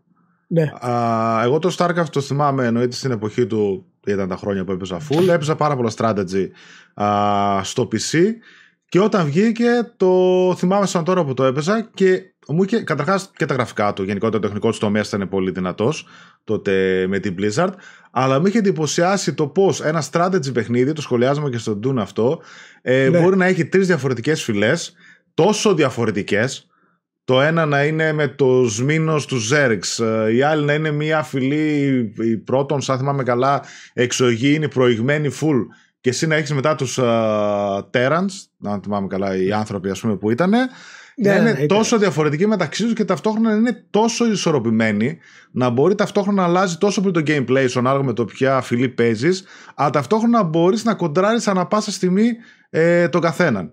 Όλη αυτή η στρατηγική που είχε με το να μαζεύεις τους κρυστάλλους, το πώς ε, τη μικρο, μικροοικονομία σου την εξέλισε, πώς στρατηγικές χίλια δυο με είχε εντυπωσιάσει πάρα πολύ, όπως ακόμα και το τετραγωνάκι που είχε με τους χαρακτήρες τους ψηφιακούς που σου μιλούσαν και σου λέγανε εντολέ και σου δίνανε τα μικρά βιντεάκια και πόσο αυτό το συνδύαζε με μια ιστορία, με ένα κινηματογραφικότητα, με ένα σενάριο το οποίο σε προκαλούσε για strategy παιχνίδι να το παρακολουθήσεις. Κάτι το οποίο μετά εκτινάχθηκε και με το StarCraft 2 όπου είδαμε εκεί πέρα κάθε φυλή να έχει το δικό της παιχνίδι στην ουσία. Δηλαδή βγήκε πρώτα ένα campaign, νομίζω τον Terrain, το Wings of Liberty που ήταν και μετά κάθε, το κάθε faction έβγαζε το δικό του ας πούμε Ναι. campaign ξεχωριστά. Δεν κυκλοφόρησε μαζί όλα που είναι. Ε, φανταστικό παιχνίδι, φανταστικά εθιστικό Ναι. παιχνίδι, καταπληκτικό. Δηλαδή για μένα είναι από τα καλύτερα παιχνίδια ever και όχι μόνο από τα πιο σημαντικά. Ε, και τότε θυμάμαι, εννοείται αυτό, κάτι Command and Conquer, Red Alert, uh, Total Annihilation και αυτά ήταν ναι. παιχνιδάρες οι οποίες στο είδος ήταν... Είναι, είναι φοβερό γιατί μας δίνει για πρώτη φορά και την ιδέα ότι μπορεί να υπάρξει εξαιρετικό story, χαρακτήρες, ε, αφήγηση και voice overs, γιατί και τα voice overs ήταν πολύ σημαντικά. Mm. Τότε Μπράβο, σε ένα ναι, παιχνίδι ναι, ναι. strategy. σε ένα παιχνίδι strategy. Και πέρα από τα unique factions, ας πούμε, που βάζει στα RTS γενικά, η, έχει μείνει στην ιστορία για την ισορροπία των μηχανισμών του, για τις φυλές που είπες βέβαια, αλλά και κυρίως για τη δυνατότητα ότι σε προκαλούσε να συνεχίσεις λόγω του story. Δεν ήταν μόνο το gameplay το οποίο σε οθούσε να παίξεις. Ήταν αυτό το μυστήριο της ιστορίας που προχωρούσε. Και έτσι ανοίγει και τις πόρτες γενικά στο να έχουμε σενάριο και σε κατηγορίες που ποτέ δεν είχαμε διανοηθεί ότι μπορούν να έχουν σενάριο. Και παραμένει μέχρι και σήμερα, παραδείγματος χάρη, ακόμα και σε όλα τα RTS. Δεν διανοείται σήμερα RTS να μην έχει ένα βασικό story. Ναι, αυτή τη στιγμή όταν είναι να βγει. Ε, ακόμα και συγκεκριμένους ε, χαρακτήρες. Φυσικά από εκεί και πέρα εξελίχθηκε πάρα πολύ και όπως είπαμε παραμένει και ένα από, γενικά από τα πιο σημαντικά franchises. Είναι από τα franchises το οποίο πιστεύω η Blizzard του έχει δώσει λιγότερη σημασία από ό,τι θα έπρεπε ίσως λογικά λόγω της αιμονής της για την ανάπτυξη του World of Warcraft που φυσικά είναι μια τιτάνια προσπάθεια εδώ και 20 χρόνια σχεδόν έτσι για να το κάνει. Αλλά νομίζω ότι είναι, είναι, είναι από τις σειρές που θα μπορούσε να έχει καλύτερη αφοσίωση ε, στην, ε, από, τη, από τη Blizzard και να έχουμε στην ουσία ένα δύο-τρία sequel. Ναι, ναι. Ο, επίσημα ένα, ναι, sequel ας πούμε να έχουν βγει κανονικά το οποίο όμως δεν έχει γίνει ποτέ και τώρα είμαι, περιμένω να δω και τι θα γίνει με την ε, εξαγορά για να δούμε αν όντως ε, θα μπορέσουν να πάρουν το ελεύθερο για να συνεχίσουν να το Ε, ναι, όντως γιατί τα υπόλοιπα τα έχει δώσει ας πούμε, και τον Diablo τώρα καινούριο περιμένουμε. Οπότε ήταν από αυτά που έμειναν πίσω. Ναι. Α, κρίμα, ναι, αλλά έτσι τώρα θυμήθηκα ότι ακόμα ένα strategy παιχνίδι μετά το Starcraft με εντυπωσίασε τόσο πολύ με το πόσο διαφορετικές φυλές είχε. Είχε βέβαια και πολλά περισσότερα factions. Ήταν το Dawn of War 2 αν θυμάμαι καλά. Ναι, το οποίο παίζει να είχε 6, 7, 8 φυλές. Βέβαια είχε βγάλει κάτι expansion ναι, ναι, ναι. μετά, πρόσθεταν, δεν ξέρω, να φτάσανε και 10. Αλλά θυμάμαι το πόσο διαφορετικές ήταν και πόσο διαφορετικά έπρεπε να παίξει με την καθεμία. Ήταν το αμέσως μετά παιχνίδι που εντυπωσιάστηκα τόσο πολύ ναι. για αυτό το λόγο. Αλλά το Starcraft ακόμα και η αισθητική του αυτή των late 90s ας πούμε είναι τόσο χαρακτηριστική που δεν, Ακριβώς. Είναι, δηλαδή, πέτυχε ακριβώς το σημείο που, που είναι. Και γι' αυτό βλέπουμε ότι τώρα που έχουμε προχωρήσει και στο τρίτο επεισόδιο, πολλά από αυτά τα παιχνίδια ε, είναι ακόμα και σχετικά playable σήμερα. Ναι, δηλαδή, φτάνουμε ναι. στο σημείο όπου η τεχνολογία αρχίζει και κάνει catch-up ναι, που ναι. λέμε και στο σχεδιασμό για να είναι πιο, πιο μοντέρνα. Άνετα. Ε, λοιπόν, νομίζω ότι υπάρχει και remaster του StarCraft, αν δεν κάνω λάθος, σαν PC πάντως. Ναι, σίγουρα πρέπει να υπάρχει. Δεν είμαι σίγουρος ε, ναι. να το, το έχω δει, δεν το θυμάμαι, αλλά πρέπει να υπάρχει. Νομίζω... σίγουρα θα υπάρχουν πολλά. Ναι, ναι, νομίζω ότι υπάρχει επίσημο remaster στο PC. Μετά θυμάμαι ναι. και StarCraft 64, στο Nintendo 64. StarCraft και στο PlayStation 1, αν θυμάμαι καλά, πρέπει να το έχω δει. Αλλά ναι, εντάξει, ε, σαν τα PC, τέτοιο παιχνίδι όχι, όχι, αλλά αυτό δείχνει πόσο σημαντικό ήταν. Έτσι, Γιατί και, και RTS σε κονσόλα, ας πούμε, ακόμα και σήμερα είναι δύσκολο. Ναι, ναι, ναι. Έχουμε τόσες πολλές ε, mm-hmm. ε, αναπτύξει. Και... Λοιπόν, ε, πολύ ωραία. Ε, και θα προχωρήσουμε. Το επόμενο μας παιχνίδι, μετά από όλα όσα έχουμε αναφέρει, για να καταλάβεις πού σε βάζω, Γιώργο. Καλώς ήρθες. Γεια σου και ευχαριστώ πάρα πολύ. Καλώς ήρθες ξανά, Γιώργο. Γεια σου, Να, να πω ότι ο Γιώργος είναι στη δουλειά. Οπότε κάνει πραγματικά μεγάλη θυσία για μας και τον ευχαριστώ πάρα πολύ. Για, να μιλήσει ας πούμε για να μιλήσει για ένα πολύ σημαντικό παιχνίδι. Να σου πω Γιώργο ότι εμφανίζεσαι αφού έχουμε ήδη μιλήσει για Ocarina of Time για Starcraft για Final Fantasy 7 για Gran Turismo και... Gran Turismo ήταν σε αυτά που ήθελα να μιλήσω και για GoldenEye ε, 007. Ε, οπότε θα κάνω μια... Θα κάνω μια γενική. Ναι, αυτές οι δύο χρονιές είναι αδιανόητες που κάνουμε. Κάνουμε 97-98 γιατί εκεί βγήκανε τα πάντα. Οπότε αυτή τη στιγμή θα μιλήσουμε για το Metal Gear Solid, το οποίο είναι ο επόμενος τίτλος που έχω επιλέξει για τα πέντε σημαντικότερα παιχνίδια όλων των εποχών. Και δεν υπάρχει μεγαλύτερος ειδικός, πιστεύω, στη, στη χώρα. από τον, ε, από τον Γιώργο Σερέπα. Λοιπόν, Γιώργο, ε, ναι, γιατί, γιατί επιλέξαμε το Metal Gear Solid; Να είναι σαν πέντε δευτερόλεπτα παιχνίδια των εποχών του ανεπανάληπτου και ε, ανεκδιήγητου Χιντεό Κοτσίκου. Ε, λοιπόν, το πρώτο που θυμάμαι να μου είχε κάνει αίσθηση σχετικά με το Metal Gear και ε, κρίνοντας το βάση των προϊόντων της εποχής ήταν το input Δηλαδή ο τρόπος που η κίνηση, η επιλογή του παίχτη, είτε κουμπί είτε σταυρός πλοήγησης μεταφραζόταν στο παιχνίδι σε κίνηση ή σε κάτι άλλο, ήταν κάτι που ήταν ανεκδίγητο για μένα, που δεν ξέρω πώς μπορώ να το εξηγήσω, αλλά αυτή την αίσθηση μου τα είχε δώσει δύο παιχνίδια, το Metal Gear και το Gran Turismo. Το πόσο τέλεια φαινόταν σε μένα μέσα μου ότι ο Snake πήγε αριστερά, δεξιά, μπροστά, πίσω ή έσκυψε και όλα αυτά. Το οποίο είναι καθαρά τεχνικό και ήταν από τότε απόδειξε ότι ο Kojima έχει πίσω του μια ομάδα απίστευτων developer. Ένα άλλο που είναι και κολλάει και με την εποχή μας και πράγματα που έχουμε συζητήσει μαζί Ηλία, ήταν από τα πρώτα παιχνίδια, αυτό είχε βγει Σεπτέμβριο του 98 νομίζω, Οκτώβριο είχε βγει το Half-Life μετά, που είχε ήταν κινηματο... είδαμε τα πρώτες ενδείξεις κινηματογραφικότητας στα video games και δεν είναι καθόλου ε, τυχαίο ότι ήταν Sony από πίσω, που τώρα η Sony αυτό το έχει κάνει USB της. Είναι λόγος, ξέρω εγώ, να είσαι Sony να γουστάρει στη Sony. Και αυτό που το είχε ξεχωρίσει, εγώ θυμάμαι ακόμα πόσο είχα εντυπωσιαστεί. Τότε, αν θυμόμαστε από Final Fantasy 7, από Resident Evil, από Silent Hill, ήταν τα cutscenes, ήταν CGI. Το Metal Gear ήταν από τα πρώτα παιχνίδια που σου έλεγε ότι, ότι σου δείχνω cutscene, βάζω κάμερες και παίζω με την σκηνοθεσία, χρησιμοποιώντας την εικόνα μου. Από τη στιγμή που δεν βάζεις CGI, είναι σαν να σου λέει ότι θα δεχτείς την εικόνα μου ότι η εικόνα μου είναι αυτό που πρέπει να είναι. Είναι σαν να δέχεται την ταυτότητά του το ίδιο το παιχνίδι. Εμένα έτσι τουλάχιστον μεγαλώνοντας, γιατί τότε νομίζω είχε ξεχωρίσει αυτό και το Half-Life ήταν νομίζω τα μόνα από μεγάλα IPs που το κάνανε. Όλα τα άλλα παίζανε σε GI. Και ήταν σαν να σου λέει ότι η εικόνα που σου δείχνουν σε παιχνίδι ξέρεις δεν είναι αυτό που θέλω. Ενώ ο Kojima και Konami γενικότερα είχαν, δίνανε, εμπιστεύονταν την εικόνα του παιχνιδιού και λέγανε πάνω σε αυτό το περιβάλλον θα φτιάξουμε ξέρω εγώ τα cutscenes και ό,τι είναι. Ναι. Ε, το... Ένα... Να σε διακόψω λίγο εδώ, αυτό που το ξεκίνησε αυτό ήταν στην ουσία το, το Ocarina of Time που έβαλε mm. για πρώτη φορά in-game cutscenes αλλά φυσικά το Ocarina of Time δεν έχει ιδιαίτερα cutscenes ε, για να μπορέσουν να συγκριθούν κινηματογραφικά. Ε, δεν, είχε και το, δεν είχε και το lore. Ναι, ναι, ναι. Που είναι και ένας ε... τρίτος, δηλαδή. Ε, ολοκλήρωσε βασικά, με σε διακόπτω. Όχι, όχι, αυτό, αυτό ήθελα να ακούω. Ένα τρίτο επιχείρημα υπέρ αυτή της ερώτησης που είπες ήταν ότι είχε επέλεξε ο Kojima να έχει ένα παιχνίδι και γεμάτο και με βάθος όσον αφορά τους μηχανισμούς του γιατί μπορεί να πηγαίνεις σε μια βάση να πηγαίνεις σε ένα κλειστό περιβάλλον να κάνεις κάτι αλλά αυτό το κάτι είχες πάρα πολλούς τρόπους να το κάνεις. Δηλαδή ήταν sandbox μέσα στα ωριά του. Ε, είχαμε οπότε και ένα παιχνίδι με βαθύς σε μηχανισμούς αλλά παράλληλα και ένα παιχνίδι βαθύς σε ιστορία. Και είχε επιλέξει έναν δρόμο τον οποίο μας έμαθε ο Τόλκιν σου λέει ότι άμα θέλεις να γίνει πιστευτή η ιστορία σου πρέπει να χτίσεις προϊστορία, πρέπει να φτιάξεις ένα παρελθόν που αυτό θα χρησιμεύει μόνο ε, θεωρητικά για να γεμίζει wiki, wiki pages και τέτοια αλλά στο μυαλό μας ε, θα κάνει τον Όσελο, τον Snake και όλους τους χαρακτήρες πραγματικούς.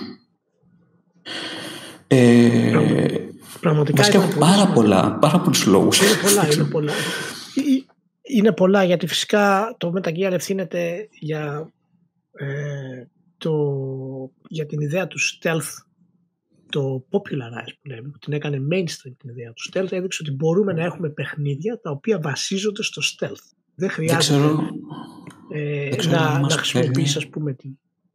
Δεν ξέρω αν μας παίρνει να πούμε για το, και το πώς δημιουργήθηκε το Metal Gear, αν εντάσσεται στα πλαίσια της συζήτησης.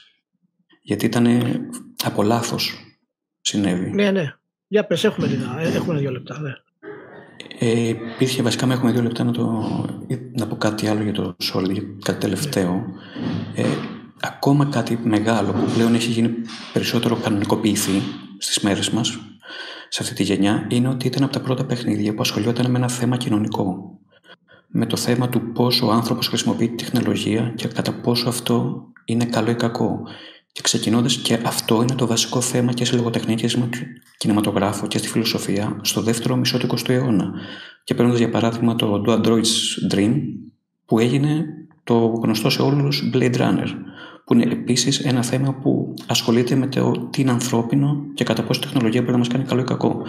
Το Metal Gear ήταν από τα πρώτα παιχνίδια που επέλεξε να ασχοληθεί με ένα τέτοιο θέμα που απασχολούσε όλους τους ανθρώπους και έτσι έφερνε τα παιχνίδια περισσότερο κοντά στην κοινωνία.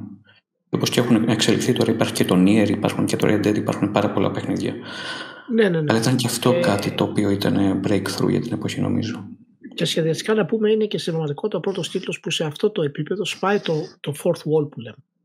Δηλαδή ο τρόπος που χειρίστηκε ο Kojima το, το, το, hardware ε, παραμένει και σημαντικό κομμάτι της προσωπικότητάς του γενικά. Έτσι, ο Kojima πάντα έχει μια, μια πολύ καλή σχέση με το hardware.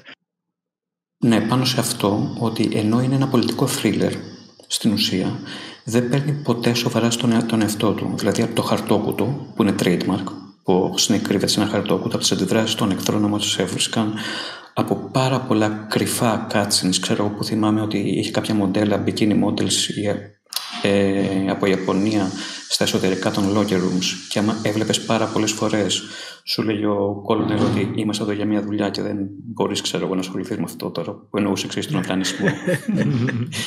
Και ήταν κάτι που ο Kojima το έχει περάσει όλο το παιχνίδι και στην ίδια του δηλαδή το πώς παρουσιάζεται σαν designer με την είναι, ε, έντονη προβολή του.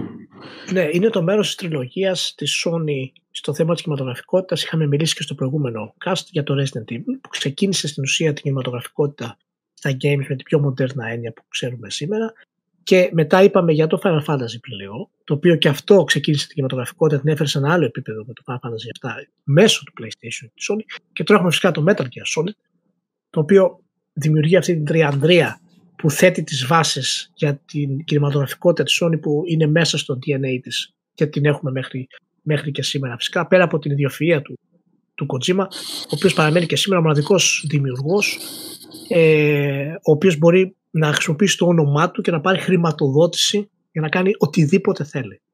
Δηλαδή η δημιουργία του Death Stranding είναι ένα πολύ μεγάλο παράδειγμα που δεν έχει καμία εμπορικότητα μέσα του το Death Stranding και παρόλα αυτά πήρε ελεύθερα χρήματα για να μπορέσει να δημιουργήσει το παιχνίδι που ήθελε, το οποίο αφορά έναν courier στην πραγματικότητα. Έγινε μια, μια παραβολή στην ουσία ε, το όλο το παιχνίδι. Και αυτό είναι επίσης μία από τις μεγάλες επαναστάσεις που έφερε το, ε, το Metal Gear Solid και ο Kojima, η έννοια του δημιουργού. Ήταν ο Kojima ο πρώτος ο οποίος έθεσε τις φάσεις για το πώς αντιμετωπίσουμε τους πολύ μεγάλους δημιουργούς στο μέλλον. Έγινε πολύ καλό στην Δύση στη δεκαετία του 90 και αρχές του 2000 αλλά πλέον αυτό έχει σταματήσει ενώ στην Ιαπωνία παραμένει πολύ σημαντικό κομμάτι. Ε, ναι, πλέον είναι τα στούντιο στη Δύση ενώ στην... δεν έχουμε ναι. τους Ιαπώνες δημιουργούς, δεν τους είχαμε ποτέ. Τι, το έχεις παίξει το Metal λες εσύ. Ε, ναι, είσαι, είσαι φαν. Το είχα παίξει, είμαι φαν πάρα πολύ. Αν και το 2 εμένα μου ε, έβαλε το μυαλό στο blender περισσότερο. Ναι, αλλά ναι. το ένα το θυμάμαι τότε να το παίζω σε φίλο και ήταν ένα παιχνίδι το οποίο και για το stealth ήταν κάτι καινούριο για εμάς. Βέβαια υπήρχε και ένα Thief στα PC, υπήρχε μετά, ας πούμε, ήρθε μετά και το Splinter Cell που λίγο το κόλλησε ναι, παραπάνω στο stealth. Ενώ το Metal Gear είχε με το stealth, αλλά είχε και αυτό που λέει ο Γιώργος, δεν έπαιρνε και τον εαυτό του και τόσο σοβαρά. Κάποια άλλα, ας πούμε, παιχνίδια μετά το προχώρησαν. Αλλά σε ψάρωνε με το σενάριο, σε ψάρωνε με τους χαρακτήρες, σε ψάρωνε με τα γραφικά, ε, σε ψάρωνε με το σπάσιμο του τέταρτου τείχου, δηλαδή τώρα η μάχη με το Psycho Mantis πιστεύω ότι είναι τα, α, τα πιο σημαντικά σημεία στα video games, έτσι το ότι άλλασες στα... που σου διάβαζε τη ναι. memory card και σου έλεγε τα παιχνίδια που έπαιξες ή σου διάβαζε το μυαλό και έπρεπε εσύ να αλλάξεις τα controllers για να μην σου διαβάζεις τις κινήσεις ήταν κάποια πράγματα τα οποία ειδικά στην ηλικία μου τότε δεν τα, δεν τα έβλεπες πουθενά άλλο. Έλεγες σε παιδί μου, τέλος, τώρα το παιχνίδι με παίζει εμένα και δεν το, δεν το παίζω εγώ, ας πούμε.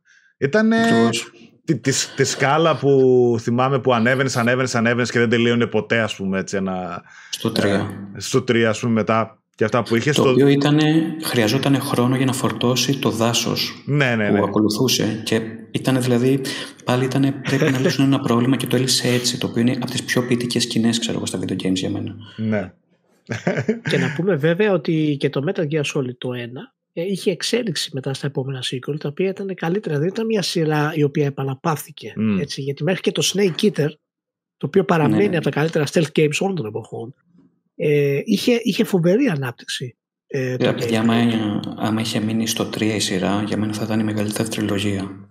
Ναι, είναι πολύ πιθανό. Ναι, ναι. ναι. Όχι, εγώ σου λέω μετά, επειδή έπαιξα, τα έπαιξα κοντά, αυτά μετά πρόσφατα πριν από λίγα χρόνια ε, στο HG Collection έπαιξα και το ένα και το δύο καπάκι Ε, το Snake Eaters π.χ. δεν το έχω τερματίσει. Έχω παίξει μόνο την εκκίνηση και όλα είναι τα καλύτερα, αλλά κάποια στιγμή το πιάσω.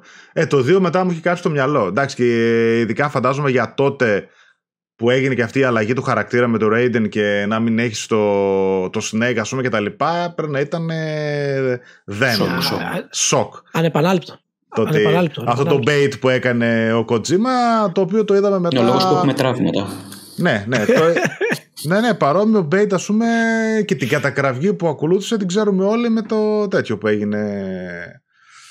Με Naughty Dog. Ναι, Naughty Dog, μπράβο.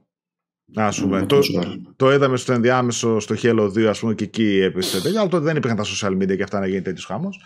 Αλλά ναι, το Metal Gear Solid 1 για μένα είναι από τα καλύτερα παιχνίδια που έχω παίξει.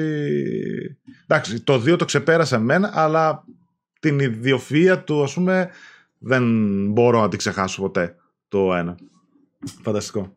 Και εννοείται όλα αυτά μαζί με την κινηματογραφικότητα που είπατε, τα voice, ε, Ναι, το ναι, ναι, σενάριο, ναι, ναι. τις ατάκες, τους χαρακτήρες, όλοι ήταν πολύ ιδιαίτεροι χαρακτήρες. Τα boss fights, δηλαδή μετά ανέκαθεν η σειρά, ας πούμε, τα boss fights και οι μάχες, αλλά και οι χαρακτήρες σαν κακοί, ήταν πολύ ιδιαίτεροι. Ήταν δηλαδή ό,τι να είναι, ξέρω εγώ. Βαμπύρ, ε, μέλισσες, ο άλλος έκανε roller skate με τις βόμβες. ε, Ήταν, δεν, δεν, ο καθένας Ναι, ό,τι ναι. ήθελε.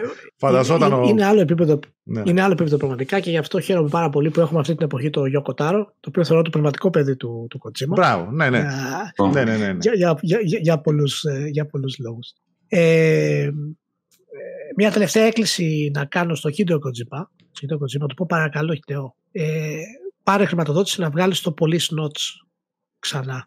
Να το φέρεις στη μοντέρνα εποχή είτε ως remake είτε ως, ως νέα, νέα σειρά. Είναι από τους πιο progressive και προοδευτικούς τίτλους της εποχής. Αυτό το hard sci-fi adventure.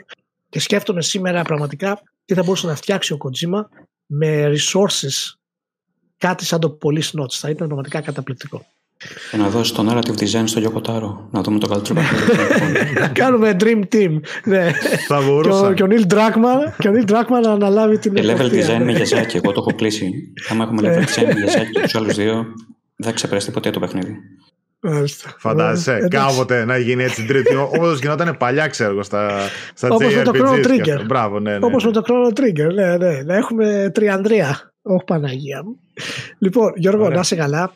Γιώργο, πάρα Σε ευχαριστώ πολύ. Σε ευχαριστώ Ευχαριστώ πολύ. που Ακόμα δώσατε και την σε, ευκαιρία. σε επόμενες εκπομπές και καλή συνέχεια σου εύχομαι. Ευχαριστώ πολύ. Επίσης, παιδιά. Καλή συνέχεια, Γιώργο. Τα λέμε. Bye. Το επόμενο μας παιχνίδι είναι.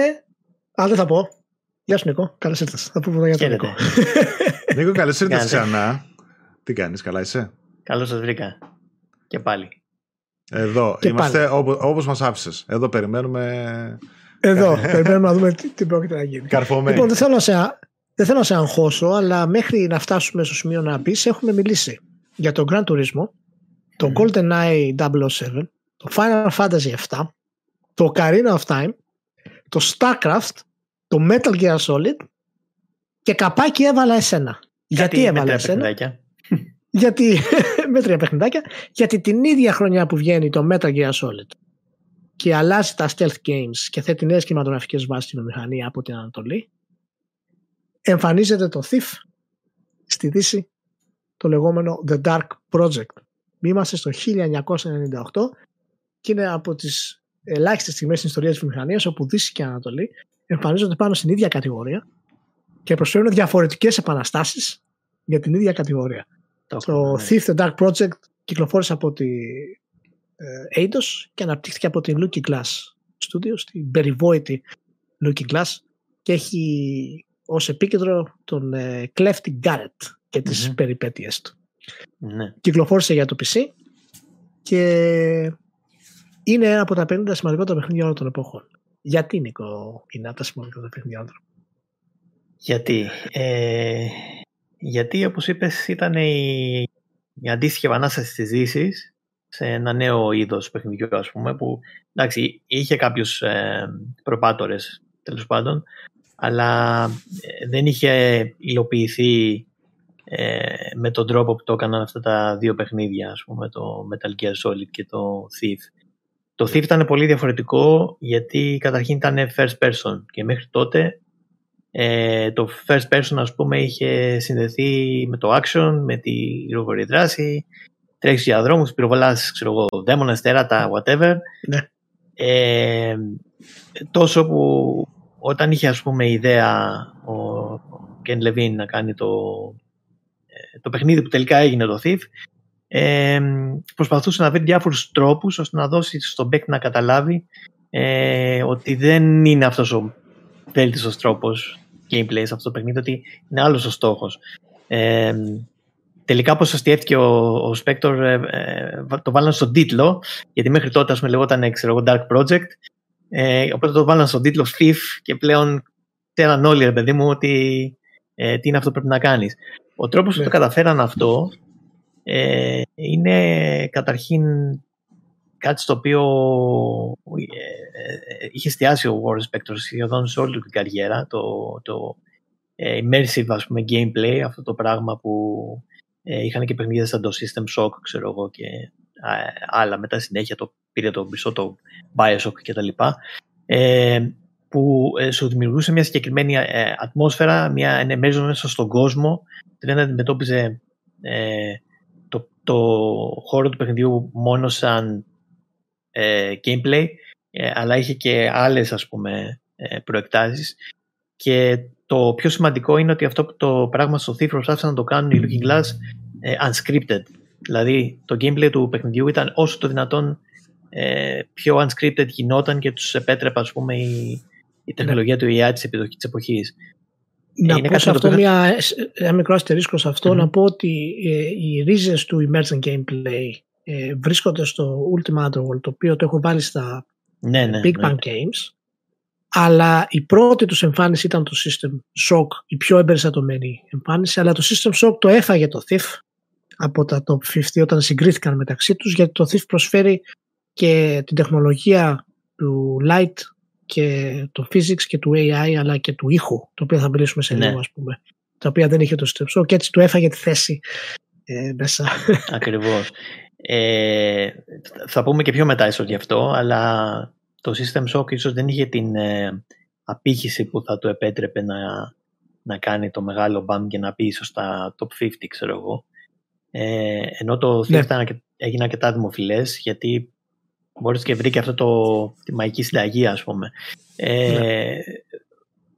Είχαν μεγάλη, η Looking Glass μεγάλη δυσκολία με το AI να, το καταφέρει, να καταφέρει να το κάνει να λειτουργεί έτσι ώστε να υποστηρίζει αυτό το unscripted emergent ας πούμε gameplay ε, να δώσει στους NPCs αυτές τις ε, την τρίτη κατάσταση που ήταν κάτι μεταξύ του unaware και του hostile δώσει ας πούμε την, ε, το suspicious ας πούμε ε, τι κάνει όταν ακούσει κάποιον ήχος ας πούμε φρουρός και ψάχνει σιγά σιγά, αλλά ε, και ότι επίσης ε, θα πρέπει να είχαν οι NPCs μεταξύ τους επικοινωνία, αλλά όχι ξαφνικά με το που σε δει ένας φρουρός στη μια του επίπεδου, ξαφνικά όλο το επίπεδο, ας πούμε, ξέρει που είσαι, ας πούμε, και τρέχουν όλοι. Ε, ε, επίσης, ας πούμε, η, η κίνηση μεταξύ σκιάς και ε, φωτός, ε, το δυναμικό lighting μπορούσες να, ας πούμε, να το επηρεάσεις με, με τα water arrows και διάφορους τρόπους. Τα, ο, ο τρόπος με τον οποίο χρησιμοποιούσε το audio ε, και στο να δίνει στον παίκτη ε, να καταλαβαίνει που είναι ας πούμε ένας φρουρός αλλά και στους φρουρούς να ε, έχουν τα audio cues όταν ο παίκτης ας πούμε, περπατάει πάνω σε χαλί ή όταν περπατά πάνω σε πλακόστρωτο έχει διαφορετικούς ήχους ε, όλα αυτά κάνανε ένα ε, puzzle που μέχρι τότε ήταν τελείως ε, ήταν άγνωστο και είναι χαρακτηριστικό ότι πολλά stealth παιχνίδια δεν κατάφεραν να το κάνουν ξανά από τότε, ναι. ας πούμε, έτσι. Ναι. Ε, ενώ σε αυτό το επίπεδο, ναι. Ναι, σε αυτό το επίπεδο, ας πούμε, δεν, ίσως δεν ξαναγίνει ποτέ, ας πούμε. Και είναι πολύ σημαντικό το γεγονός ότι όλα αυτά τα κομμάτια του, του Thief δημιούργησαν φυσικά και πολλές ε, τις, ε, τις πεπατημένες που έχουμε σήμερα για τα, για τα stealth ε, παιχνίδια είτε ναι. σε first person είτε βέβαια σε, σε third person. Και η ιδέα ότι μπορούσες να χρησιμοποιήσεις ε, πράγματα τα οποία συμβαίνουν για λογαριασμό σου, για τον παίκτη και δεν ήταν τα πράγματα τα οποία είναι ε, πολύ γραμμικά. Δηλαδή το, το Half-Life θα μιλήσουμε λίγο αργότερα, μικρό spoiler εδώ. Ε, χρησιμοποιούσε μια τεχνική ας πούμε, η οποία ήταν το look and listen του AI. Δηλαδή με το που mm. σε έβλεπε ή σε άκουγε, αντιδρούσε. Το Thief δεν ήταν ακριβώς έτσι. Είχε διάφορα στάδια στο πώς μπορούσε να ενεργήσουν το NPC και αυτό σου έδινε το χρόνο να αλλάξεις τι επιλογές σου σε πραγματικές διαστάσεις, σε πραγματικό χρόνο. Και χρόνο. αυτό είναι ο λόγος που δημιουργείται το emergent gameplay. Ε, Ναι. το οποίο παραμένει και σήμερα πολύ σημαντικό κομμάτι. Τα Deus Ex, παραδείγματος χάρη, και όταν κυκλοφόρησε φυσικά το περιβόητο το 2000, αλλά και τα sequel, ε, έχουν emergent gameplay. Και έχουμε δει και σε πολλά action παιχνίδια. Πλέον έχουμε αυτά τα, τα στοιχεία του, του emergent. Και μου- είναι, είναι πολύ ωραίο που βγήκε τελικά το Thief γιατί είχε περάσει από development hell για να μπορέσει να φτάσει. Πάρα πολλά είχαν κοπεί, είχαν φοβερά Πραγματικά. όνειρα. Θέλαν να, θέλαν να κάνουν και ικανότητες Spider-Man. Να έχει ο χαρακτήρας, Ναι, ναι. α πούμε, να μπορεί να βλέπει. Και, Invisibility Ε, potions, shrinking potions, ξέρω εγώ, τέτοια πράγματα. ναι, ναι, και αυτά είναι κλασικά τώρα δείγματα ανθρώπων οι οποίοι είναι οτέρς, δηλαδή σαν τον Ken Levine ας πούμε και σαν τον Spectre που θέλουν να κάνουν τρομερά πράγματα ας πούμε πέρα από την, από την εποχή τους. Βέβαια, πρέ- Αυτό πρέπει να πούμε ότι ο Λεβίν σίγουρα έβαλε τις βάσεις για το παιχνίδι, αλλά ο, ο director ας πούμε, του project ήταν ο Greg Lopicolo και Ναι, ο ο lead Lopicolo. designer το Tim Stelmach που ουσιαστικά πήραν το ε, βάρος. Ο, Λε- Λε- ο Λεβίν ήθελε να κάνει κάτι άλλο στην αρχή, ήθελε να κάνει ένα short fighting game το οποίο δεν του βγήκε Ναι, ναι. και χρησιμοποίησε Έφαγε αυτά τα άκυρο το mechanics. marketing. Ακριβώς. Χρησιμοποίησε αυτά τα mechanics στο short fighting του Thief, ας πούμε. ναι, ναι. Το Thief είχε βγει για κονσόλες μετά. Δεν ξέρω αν εσείς αν είχε βγει για το PlayStation. Ε, το θυμάσαι εγώ. Ε, Πραγματικά δεν θυμάμαι. Εγώ στο PC το έπαιξα τότε, θυμάμαι Κι τα εγώ. περιοδικά Το- που, στο PC. που βγήκε και έγινε χαμός εννοείται με αυτό Ναι. και το έχω δοκιμάσει στο PC, εννοείται μου έχει φανεί πάρα πολύ δύσκολο. ε, Πολύ δύσκολο. Α, το δύο, στο- Αλλά ταυτόχρονα σε εξήταρε αυτό το γεγονός ότι μπορούσες να περάσεις ένα φρούριο ή κάτι άλλο με το να εκμεταλλεύεσαι το φως, το σκοτάδι, όλους αυτούς τους μηχανισμούς που σου και μετά σε ξαφνικά έλεγες Μάλλον είμαι πολύ έξυπνος. Ξέρω, σε τέτοια. Οπότε σε, επι- σε επιβράβευε έτσι το παιχνίδι Ναι, ναι. με, αυτή τη, Ισχύει, με αυτή ισχύει. τη λογική ότι είσαι πολύ έξυπνος τελικά αφού το πέρασες. Ξέρω εγώ. Ισχύει, αλλά- ισχύει. Αλλά αυτό που λες είναι πολύ, είναι πολύ σωστό γιατί το έχουν όλα τα καλά stealth games. Ναι, ναι. Σε κάνουν να αισθάνεσαι ότι είσαι πραγματικά πανέξυπνος. Ναι, ναι, ναι. Είσαι δηλαδή master, master κατάσκοπος. Όχι, δεν. α, Το τελευταίο Thief που θυμάμαι στις κονσόλες. Πες να είχε βγει. PlayStation 3 νομίζω το τελευταίο Thief. Κάπου εκεί. Γενικότερα Το έβγαιναν και 4. άλλα. Το, το, Ναι, το ε, 4 ναι. έχει βγει στο 4. Το 4 έχει βγει στο είναι 4. πραγματικά ε; μια. Ναι. Ναι, ναι. Είναι πραγματικά μία από τις σειρές που Cross θα Empires, περίμενα ναι, ιστο- ναι. υ- ιστορικά τουλάχιστον να έχει καλύτερη πορεία εμπορικά, να έχει γίνει μεγαλύτερο franchise. ε, Γιατί ταιριάζει και κινηματογραφικό το concept ε, Mm. του κλέφτη, ας πούμε, που ε, Τερι- ενεργεί σε ένα σκοτεινό κόσμο. Αλλά δεν έγινε. Εγώ Ε, δεν αναγνω... έγινε. αναγνωρίζω πνευματικό διάδοχο ε, το Dishonored. Ε, θεωρώ ότι έχει πάρει πολλούς Σίγουρα μηχανισμούς έχει επηρεαστεί, από ναι. το Thief και έχει επηρεαστεί το πώς κινείται. Βέβαια σου δίνει περισσότερη κίνηση στο χάρτη, λίγο αλλού το πάει, περισσότερα όπλα και αυτά. Αλλά μου θυμίζει πάρα πολύ έτσι, τα, τα αρχικά Thief. Ναι, ναι. Η, η Arcane έχει επηρεαστεί φυσικά από την εποχή της, ε, της Looking Glass στο, στο gameplay. Είναι Ναι, βέβαια πιο, Looking πιο Glass- γρήγορο, πιο action. Όπως Η- ε, τώρα ξαναναφέρω παιχνίδι, το αναφέραμε πριν και στο Metal Gear, όπως ε, σημάδια το Thief αναγνώριζα και στο Splinter Cell.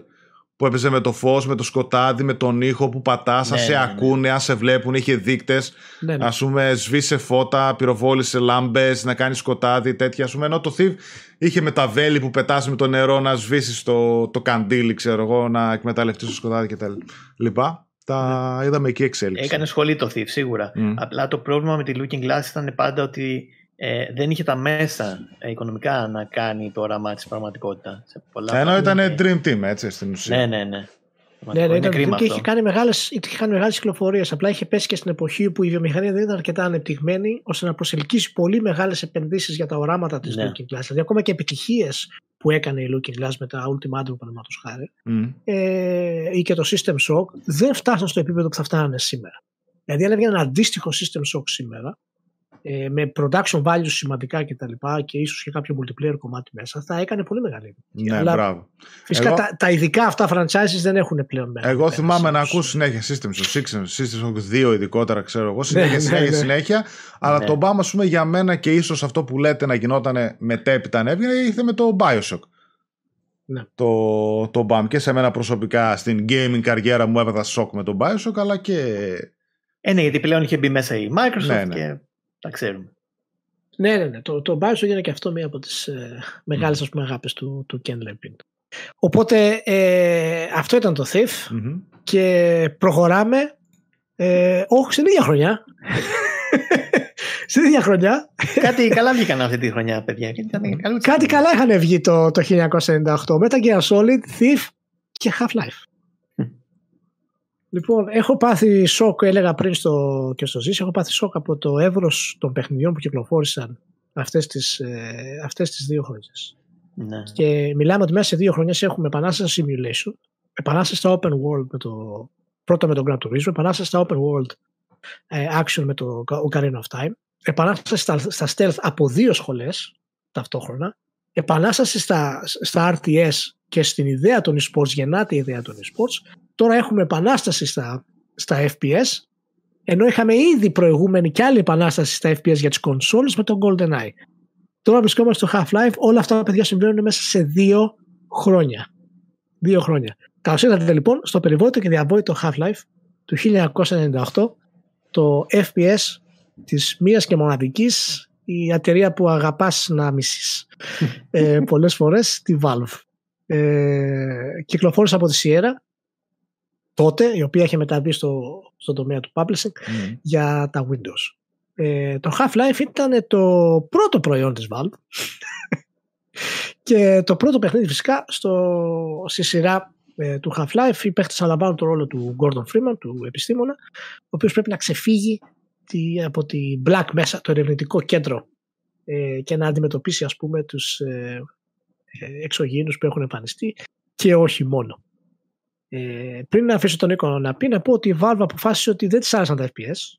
Ήταν απογοητευμένη από το τι συνέβαινε με τα FPS, με τις επαναστάσεις που είχαν και τα νέα πράγματα που φέρνανε και αποφάσισε να δημιουργήσει το Half-Life. λοιπόν, ε, Νίκο, γιατί βάλαμε το Half-Life μέσα; Όταν τα ζούσαμε αυτά τα πράγματα, δεν δίνουμε να καταλάβουμε τι γίνεται, έτσι. Ναι, Ε, εννοείται, όχι, δεν μετά- γίνεται, μετά δεν το γίνεται. καταλαβαίνω. Είχα Μετά, πάει σε μετά. Ένα, στο διάσημο μαγαζί στη Στουρνάρη εκεί στο στο γωνιακό. Ο Μάικλ είχε μέσα το Half-Life. Λέω ότι είναι ωραίο είναι αυτό φαίνεται. Κάτι καλό έχω ακούσει αυτό το παιχνίδι. Θα το πάρω, ξέρεις. Καλούτσικο. Καλούτσικο. λοιπόν, ο, οι γνωστοί και μη εξαιρετέοι Γκέιμπ Νιούελ και ο λιγότερο ο Μάικ Χάρινγκτον ε, Ναι. παίζανε πολύ παιχνίδια Seed. Τους άρεσε, τους άρεσε πολύ το Doom, τους άρεσε το Quake. Ωραία παιχνίδια ξέρω εγώ, αλλά θέλαν να κάνουν κάτι διαφορετικό.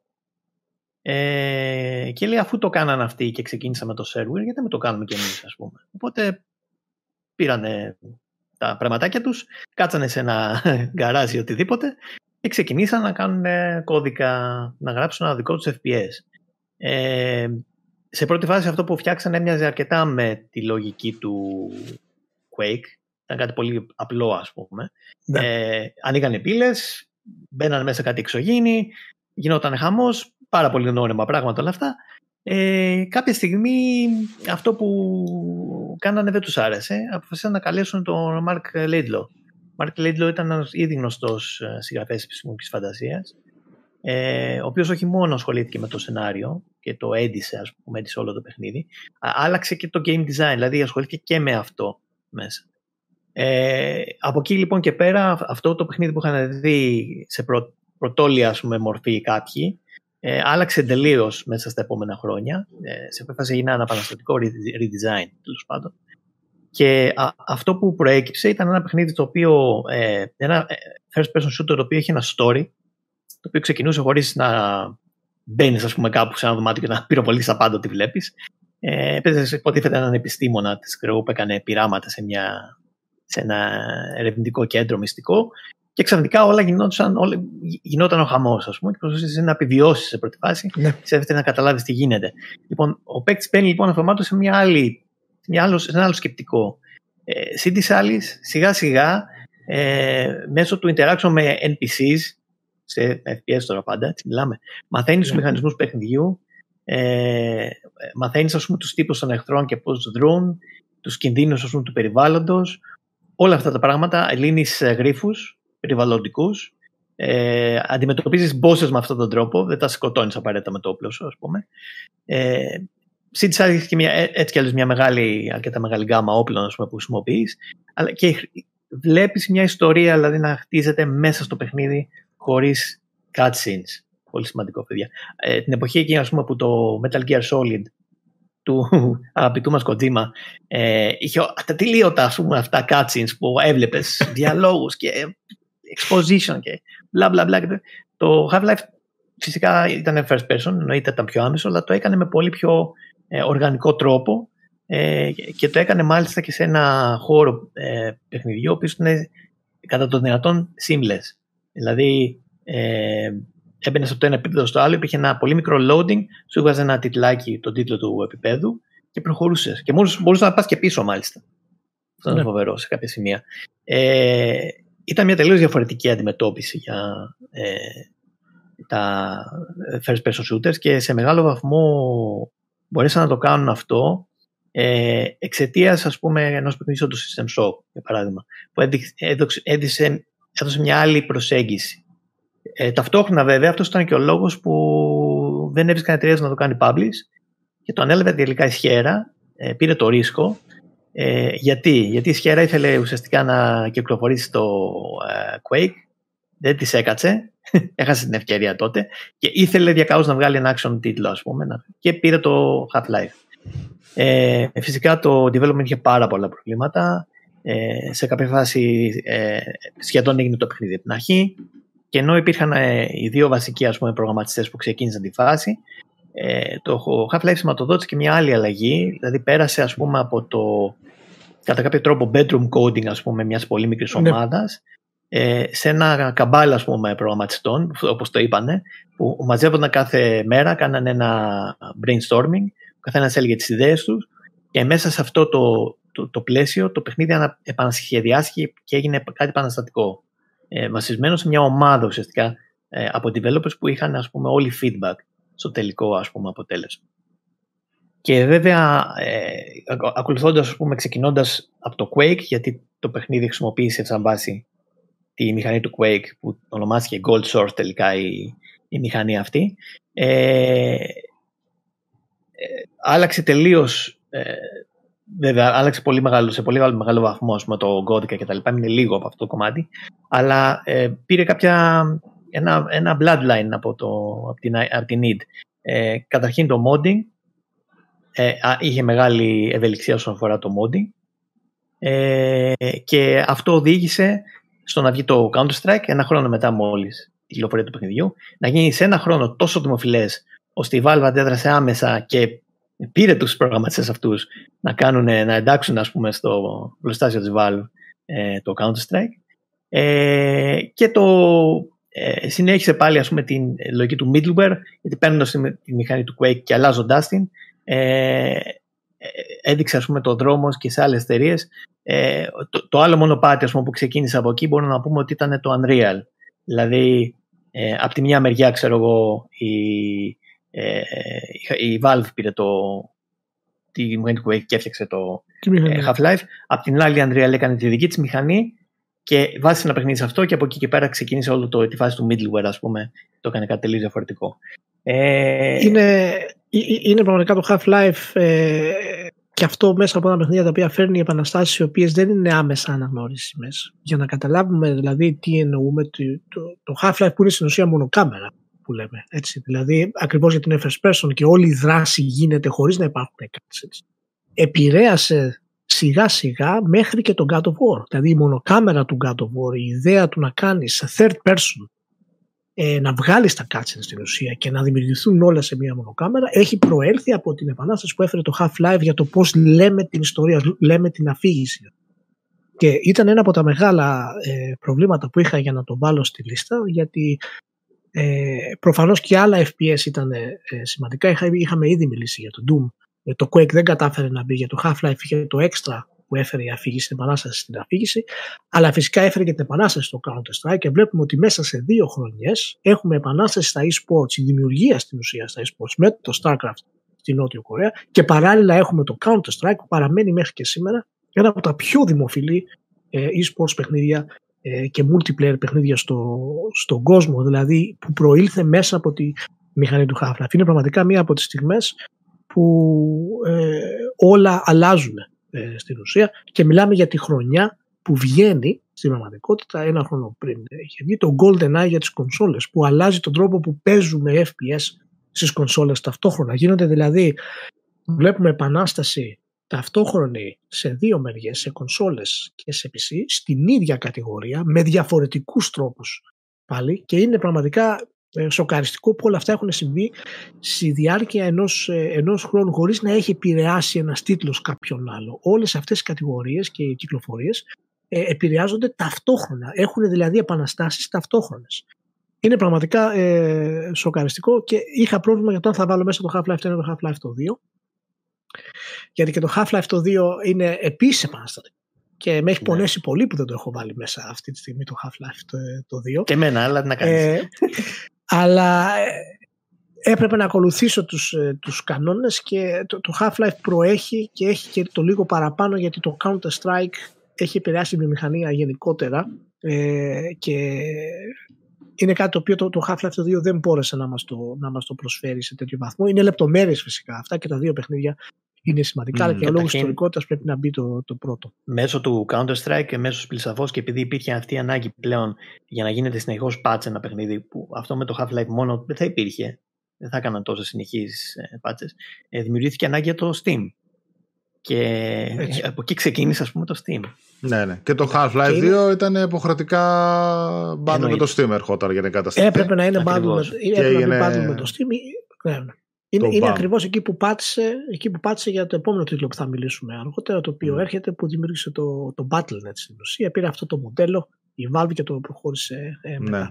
Ε, οπότε το Half-Life όντως παραμένει ε, ένας πολύ σημαντικός τίτλος και ακριβώς επειδή είναι και FPS, ε, είναι και αρκετά διαχρονικό στο gameplay του. Νομίζω ότι υπάρχει και ένα fan project Black Mesa νομίζω λέγεται, ναι. το οποίο mm. παίζει να είναι remake, δεν ξέρω αν βάζει έξτρα υλικό. Είναι remake και έχει redesign των τελευταίων επιπέδων. Α, οκ, okay, ναι, κάτι τέτοιο θυμάμαι ότι δουλευόταν χρόνια και βγήκε τώρα πριν από λίγα. Εγώ το είχα παίξει το Half-Life στην ώρα του, ε, όταν είχε πρωτοβγεί, προφανώς τα περιοδικά όλα αυτά που διάβαζα, δοκίμαζα τα διάσημα ναι. παιχνίδια τότε, ε, εμένα μου είχε αρέσει πάρα πολύ σαν FPS. Εμένα μου άρεσε αυτό που είπατε ότι είχε μια ιστορία η οποία εξελισσόταν μέσα από τα μάτια σου χωρίς να κόβει κάμερα αλλού να σου δείχνει τα κάτσεις. Ακόμα δηλαδή, καλά καλά θυμάμαι και την εισαγωγή η οποία ήταν μια κάμερα η οποία προχωρούσε και έβλεπες το βαγόνι να κινείται. Ναι, ναι, ναι. Σε, σαν, να σου δείχνει λίγο τις εγκαταστάσεις, σαν να σου έκανε ένα tour, ξέρω εγώ, και μετά ερχόταν σε σένα. Εμένα μου άρεσε και λίγο το χώρο στοιχείο που είχε με τους εχθρούς με τα ναι. μικρά τα που πεταγόταν πάνω σου σαν τύπου facehugger alien ας ναι, πούμε ναι. Ε, τα, οι γλώσσες που κρεμόταν από το ταβάνι και σε πιάνανε και σε διαλύανε ή βγαίνανε από υπονόμους και τα λοιπά διαδρόμους είχε αίμα επίσης όλο αυτό μου άρεσε και όλο αυτό το storytelling ας πούμε ήταν ε, από τα πολύ δυνατά έτσι Γιατί... ε, action horror FPS και όχι αυτό το, το άμυαλο, το πυροβολό, τα πάντα, ότι κινείται κτλ. Ακριβώς. Γιατί ο Νιούελ και ο Χάρη ουσιαστικά ήταν μεγάλοι φάνε του Doom, τους άρεσε πολύ και το Quake, πούμε, που έχει μια συγκεκριμένη ατμόσφαιρα και σου λέει Α, θέλω παίξεις να τρομάζει όπως το κάνουν εκεί, ας πούμε. Αλλά ναι. εδώ προσέθεσα και ένα παραπάνω επίπεδο σε αυτό. Αυτό, ναι, και το sci-fi, όλο αυτό που έτσι πω ήταν δομημένο ήταν κάτι ρε παιδί μου το οποίο το ένιωθες ότι είχε, είχε μια γραμμή, ήταν αρχή, μέση, τέλος. Δεν ήταν, ξέρω εγώ, Α, ωραία, βάλαμε κάτι εξωγήινους, σκοτωθείτε μεταξύ σας και το βλέπετε. Αυτό μου είχε αρέσει πάρα πολύ. Ναι. Αυτό που λες είναι πολύ σημαντικό γιατί το intro που λες ήταν μεγάλο πρόβλημα για την ε, Valve. Γιατί ας πούμε ο παίκτης στην αρχή ξεκινούσε το παιχνίδι και είχε ένα κινηματογραφικό intro σε πρώτο πρόσωπο, το οποίο δεν, δεν είναι κάτι που ήταν συνηθισμένο τότε, δεν γινόταν. Και ο μέσος παίκτης, ας πούμε, ότι όταν τι γίνεται τώρα, πότε θα αρχίσω να πυροβολάω, ξέρω ναι, ναι, ναι, ναι. Και έλεπε όλη την ιστορία. Ένα αυτή σου, σου μιλούσε, σου έδειχνε, σου εξηγούσε. Ναι, ενώ μέχρι τότε ο παίκτης είχε συνηθίσει, έπεσε εδώ με το αεροπλάνο σου, σκότωσε τους όλους, ξέρω εγώ. Ναι, ναι. ναι. Κάπως έτσι, ναι. ναι. Συγγνώμη, τώρα, συγγνώμη για προσπαθώ να επικοινωνήσω και με το Φωκείο να πούμε ο καλεσμένος γιατί έχει περάσει η ώρα. Ναι, ναι, ναι. και πρέπει να έρθει να πούμε για τα τρία επόμενα παιχνίδια. Οπότε γι' αυτό. Ωραία. Ε, ε, no, εντάξει, ολοκληρώσαμε το Half-Life. Μπορούμε να. Ναι, νομίζω το ολοκληρώσαμε. Είναι, είναι πραγματικά ε, για μένα το θυμάμαι δηλαδή ακόμα για σήμερα η εμπειρία του, του πώ του, του, του, του, σου μένει αυτά που συμβαίνουν μπροστά σου, χωρίς να έχεις εσύ. Να, ε, ο κόσμος κινείται από μόνος του, ας πούμε. Δεν είσαι μέσα στη, στη δράση και όπως είπαν και από τις μεγάλες επιτυχίες. Επίσης, ε, να πούμε ότι έχει και μια πολύ εμβληματική φιγούρα στο. πέρα σαν ε, Gordon Freeman, και εσύ σαν φιγούρα έχεις ναι. μείνει στο gaming, του κακού, ας το πούμε, ο οποίος είναι μια ναι. φιγούρα η οποία σε βλέπει παντού και ταυτόχρονα δεν ξέρεις ποιος είναι και τι κάνει. Δεν ξέρεις τι είναι στην πραγματικότητα και δεν, δεν το και ποτέ. Ναι, ναι, ναι είναι ένας ο οποίος σε παρακολουθεί, ρε παιδί μου, πάντα από παντού και δεν ξέρεις καν τι είναι. Ναι. Αυτά. Λοιπόν, Νίκο, σα ευχαριστούμε πάρα πολύ.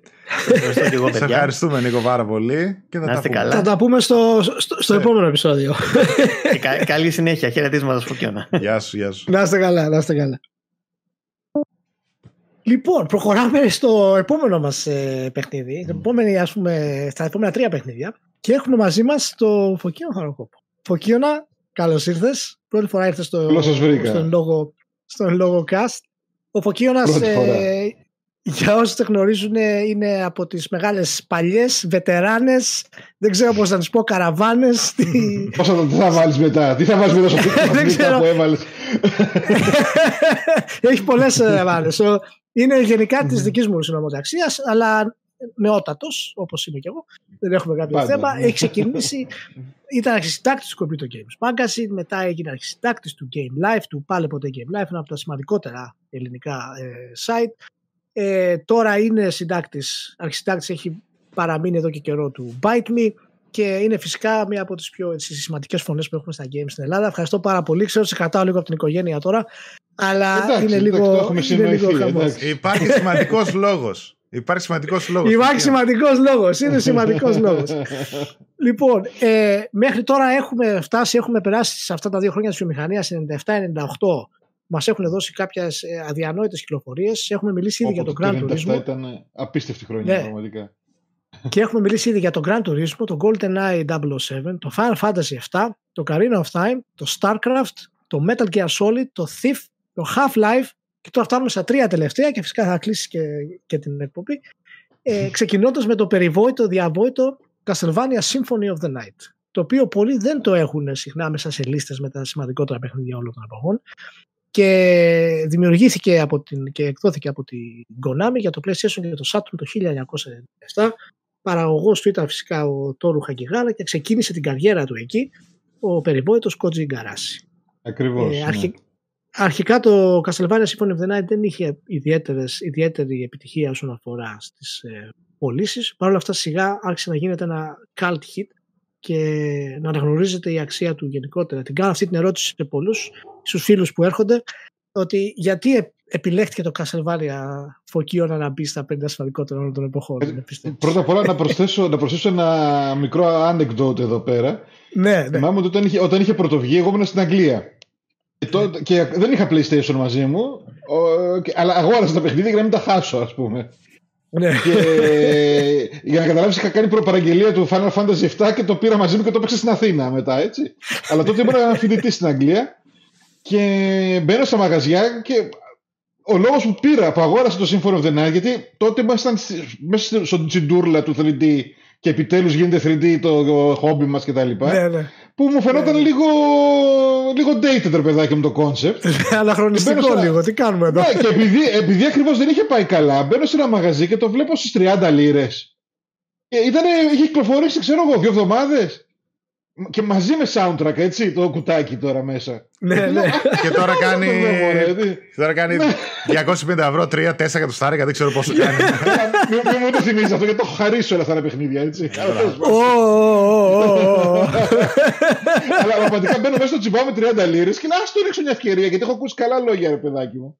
Ναι, ναι. Πραγματικά ήταν ένα παιχνίδι που σου έμεινε, που μου έμεινε χαραγμένο στη μνήμη. Ήτανε, μετά, το, Su- μετά το Super Metroid ήταν με διαφορά το πιο σημαντικό παιχνίδι του είδους. Δηλαδή Ναι. ε, δεν είναι μόνο ότι ήταν άρτια σχεδιασμένο. Γιατί πραγματικά αυτά, αυτά που κάνουν σχεδιασμό δεν δεν τα έχει κάνει άλλο δυσδιάστατο παιχνίδι τότε. Πραγματικά. Είχε ένα- πραγματικά. είχε Ε, ένα το, το απίστευτο τερμάτισε στην ουσία. Το περιεχόμενο. τερμάτισε. Ναι, απίστευτο περιεχόμενο. Μεγάλη ποικιλία με κινήσεις, με loot, με, με... Καλά και το story για την εποχή ήταν δυνατό. Δηλαδή τέριαζε και σε RPG ας πούμε. Ναι, της ναι. εποχής έτσι. Αλλά ήταν τρομερά αυτό που έκανε όταν το τερμάτιζες ξαφνικά γύριζε το κάστρο ανάποδα και σε έβαζε να ξαναπαίξει από την αρχή με όλο το layout ανάποδο με καινούριους εχθρούς, με καινούργια πράγματα Ήτανε... απίστευτο. Είχα μείνει χαζή. Και- και- δηλαδή δεν το περί... κανείς δεν το περίμενε αυτό το πράγμα. Ναι, ναι. Ε, Ε, α- Είναι α- φοβερό που Ναι, πες, πες, πες. Είναι φοβερό που το Castlevania Symphony of the Night ξεκίνησε τόσο αργά όσο λες και είναι στην ουσία μαζί με το Super Metroid δημιούργησε το Metroidvania τον όρο όπως το ξέρουμε το μοντέρνο σήμερα. Και παρόλα αυτά είχε μέσα τόσα πολλά στοιχεία που επηρεάσανε τα action adventures ως 2D μέχρι και σήμερα. Δηλαδή, ακόμα και τα level up, η χρήση των αντικειμένων, το inventory, τα skills, όλα αυτά τα πράγματα έχουν επηρεάσει την εξερεύνηση των action adventures μέχρι και σήμερα και ξεκίνησαν από το 2D. Αυτό ήθελα να πω, ότι το, το, το σημαντικό, το, το, το Spark of Genius ας πούμε ήταν πέρα από το design που ήταν πραγματικά το κάτι άλλο ότι ναι. συνέδεσε, ναι. τα, έβαλε με πολύ με, με εξυπνό τρόπο τα στοιχεία του RPG μέσα στο, στην εμπειρία. Ναι. Το loot ήταν πολύ πετυχημένο, δηλαδή άλλαζες το πώς έπαιζες. Είχε πάρα πολλά ναι. που άλλαζε το πώς έπαιζες. Ε, το level up, και αυτό μέτραγε κάθε φορά. Ε, άξιζε τον κόπο να το κάνεις. Το, ο, ο, ο τρόπος με τον οποίο μπορούσες να, να χρησιμοποιήσεις ε, special κινήσεις που ήταν σαν το Street Fighter, δεν ξέρω το θυμάσαι. Έκανες spell με κινήσεις σαν το Street Fighter. Και καταλάβατε, ναι. Ήταν ευρηματικότατο ρε παιδάκι σε κάτι τέτοια πράγματα. Αλλά αυτό που σου μένει πραγματικά ήταν το layout και το πόσο. και η μουσική, ναι. έτσι. Μην ξεχάσουμε το soundtrack. Ναι, ναι. Δηλαδή και αυτό το, ακριβώς... την παρλίτα, πώς το λέγανε, με το, το, ναι, ναι, ναι, ακόμα, ναι. το ακούω ακόμα αυτό το κομμάτι. και μάλιστα βγήκε ακριβώ ακριβώς την εποχή, το, είμαστε δηλαδή μεταξύ 16-bit και 32-bit εποχή και ακριβώς είμαστε στο σημείο που οτιδήποτε δεν είναι ας πούμε μοντέρνο φαίνεται αναχρονιστικό και ξαφνικά ναι. έρχεται ένας 2D τίτλος και σε ενημερώνει με τον καλύτερο δυνατό τρόπο ότι κοίτα να δεις αυτό που είναι διαχρονικό στην μηχανία είναι το design.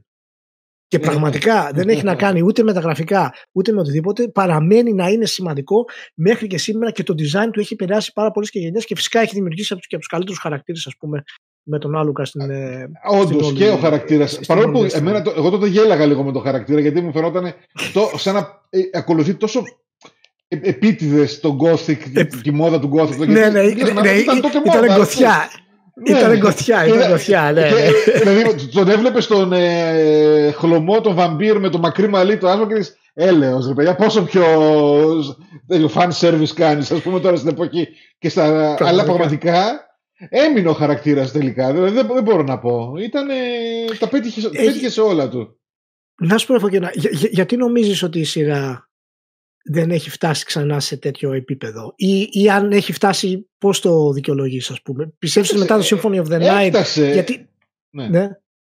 έφτασε αλλά ε, αναγκαστικά ε, ε, ε, λόγω προφανώς για εμπορικούς λόγους αυτή, το, το, το, την καρδιά της εμπειρίας του Symphony την πήγανε σε φορητές συσκευές. Ναι. Αυτές δεν είχαν το CD ή τη χωρητικότητα τέλος πάντων ή, ή το εύρος ακόμα και το, και το budget πιστεύω για να στηρίξουν τόσο εκτενή εμπειρία όσο το Symphony. Και ναι. αναγκαστικά πήραμε Symphony Light με ωραίες ιδέες και, με, και προσθήκες, αλλά ε, τίποτα. Πίστευαν πια ότι εκεί, είχε, εκεί έπρεπε να τους πρόξουν το... Δεν είχαν και άδικο μεταξύ μας. παρόλο που είχε γίνει πια cult hit και κλασικό τίτλος, δεν είχαν άδικο. Δηλαδή δεν ξέρουν πώ θα πήγαινε τώρα άλλο ένα τέτοιο. Είχαν βγει εξαιρετικά 2D βέβαια Castlevania στο Advance και στο DS. Αυτό, αυτό ήθελα να πω. Φανταστικά Castlevania και έχουν βγει. Εκεί πήγε το σύμφωνο ουσιαστικά. Εκεί συνεχίστηκε. Και είναι σαν, σαν να βγήκε η συνέχεια του, σαν να βγήκε σε τόμους, ρε παιδάκι μου. Δηλαδή, ναι. πώ θα ναι, στο Advance και στο. Ε, είναι αυτό ακριβώς, δηλαδή δημιουργήθηκε το Symphony of the Night και δεδομένο της σημασίας που, που είχε, εγώ προσωπικά θα περίμενα ιστορικά να έχει γίνει μια, ένα πραγματικά AAA franchise σήμερα. Ε, όπως, να, να, έχει παραμείνει δηλαδή στην ιστορία, αλλά παρόλα αυτά δεν έγινε έτσι. Mm. Δηλαδή ε, προχώρησε σε άλλες κονσόλες και έχουν προσπαθήσει και μάλιστα Μην τώρα τελευταία. μετά όμως. Ναι. Ναι, ναι, ναι, ναι, ναι, αλλά... Είδαμε και στο PlayStation 2, είδαμε 3D Castlevania που ήταν ήταν όντως μια καλή προσπάθεια για να μπουν στο Blockbuster. Κάπως έτσι νομίζω. Μπράβο, ναι. Το, το, το, ποιο ήταν αυτό, ε, το Lament ήταν αυτό που ήταν σαν Devil May Cry. Ε, ε, ναι, ναι. Είχαν κάνει ένα που ήταν σαν Devil May Cry και ένα που ήταν λίγο σαν Action RPG που είχες loot και τέτοια. Ε, αυτό δεν ήταν τόσο πετυχημένο για μένα. Ήταν λίγο. Όχι, ήταν όχι. πολύ γραμμικό, διαδρόμου και τέτοια. Ενώ το, το Devil May Cry Clone ήταν αρκετά πετυχημένο. Για το... μένα, δηλαδή μου άρεσε όταν το έπαιξα. Και το Lords, of, ε, Lords of Shadow. Αυτό, αυτό, αυτό είναι λίγο πιο μετά, στο, στο PlayStation 3 βγήκε ναι, αυτό. Ναι. Αυτό στο 3. Αλλά ε, η προσπάθεια να βιώσεις έγινε εκεί νομίζω, στο Lament of Innocence. Και εκεί ε, το πέτυχαν μένα, αλλά δεν μπορούσε να ξεχωρίσει. Παρόλο που ήταν λογικό να γίνει ένα αντιδάνειο. Γιατί και το Devil May Cry ουσιαστικά τι ήταν. Ένα, ένα Resident Evil το οποίο ε, που το μπλέξαμε με Castlevania, έτσι. Ναι, μπράβο. Σαν, ε, και βγάλαν και το style φυσικά, το, τα, τα κόλπα και, τα, και τις φιγούρες. Και τα, αλλά ε, ουσιαστικά ήταν ένα αντιδάνειο. το- Εγώ δεν να το πω Devil May Cry Clone, ας πούμε. Αλλά παρόλα αυτά έτσι βγήκε στην αγορά και έτσι ε, αντι- αντιμετωπίστηκε. Είδαμε, Και λογικό ήταν να μην κάνει την είδαμε- επιτυχία. Ναι. Ναι, είδαμε πρόσφατα και τη, την κυκλοφορία του άνιμε γενικά, το οποίο έχει πάρει πολύ κα, καλές κριτικές πριν δύο χρόνια νομίζω Ωραίο έχει είναι, ναι. κυκλοφορήσει, ε, το, οποίο, το οποίο ήταν καλό. Πιστεύεις ότι το IP, το συγκεκριμένο, έχει σήμερα δυνατή πέραση για μεγάλη επένδυση σε, σε AAA παραγωγή, το IP. Ε, Θα σου, απα- θα σου απαντήσω μια ερώτηση. Ποιο IP από αυτή την εποχή έχει μεγάλη πέραση για μεγάλη επένδυση; Αυτό είναι το θέμα. Ότι, ότι, ότι, ότι είναι λίγα. είναι μετρημένα στα δάχτυλα του. του... Είναι, είναι ρίσκο, είναι Του χεριού. ρίσκο. Υπάρχει- Εμείς, εμείς που μεγαλώσαμε... Ε, για πες, ναι. Υπάρχει φήμη πάντως για νέο Castlevania, αλλά παραμένει πολύ ξέρω, φήμη. ναι, ναι. Κοίταξε, το, το νέο Castlevania μπορεί να είναι χίλια δύο πράγματα. Μπορεί ξαφνικά να βγάλουν ένα Doom clone που να είναι Castlevania αυτή. Δε, δηλαδή, ή μπορεί να είναι ε, mobile, ή μπορεί να είναι pachinko, ή μπορεί να είναι. Δεν Άρα, όταν σου λέει ναι, νέο ναι, ναι, ναι. Castlevania, ε, Όταν σου λέει νέο Castlevania η Konami, λες, Τώρα τι είναι Ναι, αυτό. τώρα. που- Μπορεί να είναι Πού μια θα νέα πάει. συλλογή με όλα τα Castlevania μέσα που θα βγει στο Switch, ξέρω εγώ. Αλλά Ναι. δεν μπορείς να ξέρεις ποτέ. ποτέ Βγάλανε τι και τέτοια, εννοούν ναι. αυτοί. Ναι. Ναι, ναι. Αλλά Μάλιστα. θα το ήθελα. Θα το, θα, και Lords of Shadow θα ήθελα. Να βγει επιτέλους ένα Lords of Shadow το οποίο να, μην, να έχει δικές του ιδέες και να μην ε, περιορίζει τόσο πολύ από την κονσόλα. Γιατί έτρεχε με το ζώο, αγκομαχώντα λίγο στο PlayStation 3, που ήταν η καλύτερη έκδοση έτσι, της εποχής. Ε, θα το ήθελα, αλλά είναι ρίσκο. Το, τους καταλαβαίνω Είναι ρίσκο. τώρα πια. Γιατί εμείς είμαστε οι δεινόσαυροι που μεγαλώσαμε με αυτό και λέμε πω πω φέρε μας σύμφωνη. Ναι, αλλά ναι, ε, ναι. εμείς είμαστε πόσοι, δηλαδή. Ναι. Είμαστε εγώ. 20 άτομα. ναι.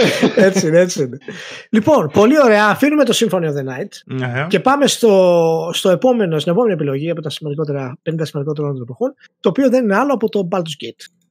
Το Baldur's Gate κυκλοφόρησε το 1998 από την ε, Interplay Entertainment και αναπτύχθηκε φυσικά από την περιβόητη Bioware. Είναι και η μεγάλη αρχή ας πούμε της, ε, της Bioware που άλλαξε τα, τα computer RPGs αλλά και έκανε διάφορα άλλα σημαντικά μέσω του license του Dungeons and Dragons. Και το Baldur's Gate το έχω βάλει μέσα ενώ το Baldur's Gate το 2 είναι καλύτερο ε, παιχνίδι κατά τη γνώμη μου. Πολύ καλύτερο. Αλλά το- ναι. Το, το ένα το έβαλα μέσα γιατί έχω ένα κανόνα ότι ιστορικά πρέπει να προηγείται στην ουσία ο Συμφωνώ, τίτλος ο αυτό ήταν οποίος το πιο επιδραστικό. δημιούργησε, άλλωστε, ναι. δημιούργησε τις, ε, τις βάσεις και το Baldur's Gate το 2 δεν ήταν τόσο πιο επαναστατικό από το ένα Όχι, για να όχι. πούμε. Ε, Άσε οπότε, που συνέχισε την ιστορία. Δηλαδή, ε, ουσιαστικά αποτελεί ναι, μέρος ήταν η του- συνέχεια. του ένα, ας Ναι, πούμε. ναι, ναι. Οπότε, ναι, εντάξει. Ε, για- για- γιατί έχουμε το Baldur's Gate μέσα, Φωκιώνα. Πώς, το- Κοίταξε, πώς το δικαιολογούμε; Ε, ε, εδώ θεωρώ ότι είναι το λιγότερο επιδραστικό από αυτά που έχουμε επιλέξει. Ναι. Όχι. Ισχύει. Μάλλον ε, ε, ε, επίτηδες έχουμε επιλέξει. σε- Νομίζω σε αυτή την τριάδα που αφήσαμε στο τέλος δεν είναι τόσο επιδραστικά όσο είναι τελειοποιημένα τα παιχνίδια που έχουμε επιλέξει. Δεν ξέρω, δηλαδή. Δεν ξέρω πώς να το, να το εκφράσω. Ναι, νομίζω το Baldur's Gate ε, παγίωσε τα, το companion mechanic γενικώς. Ναι.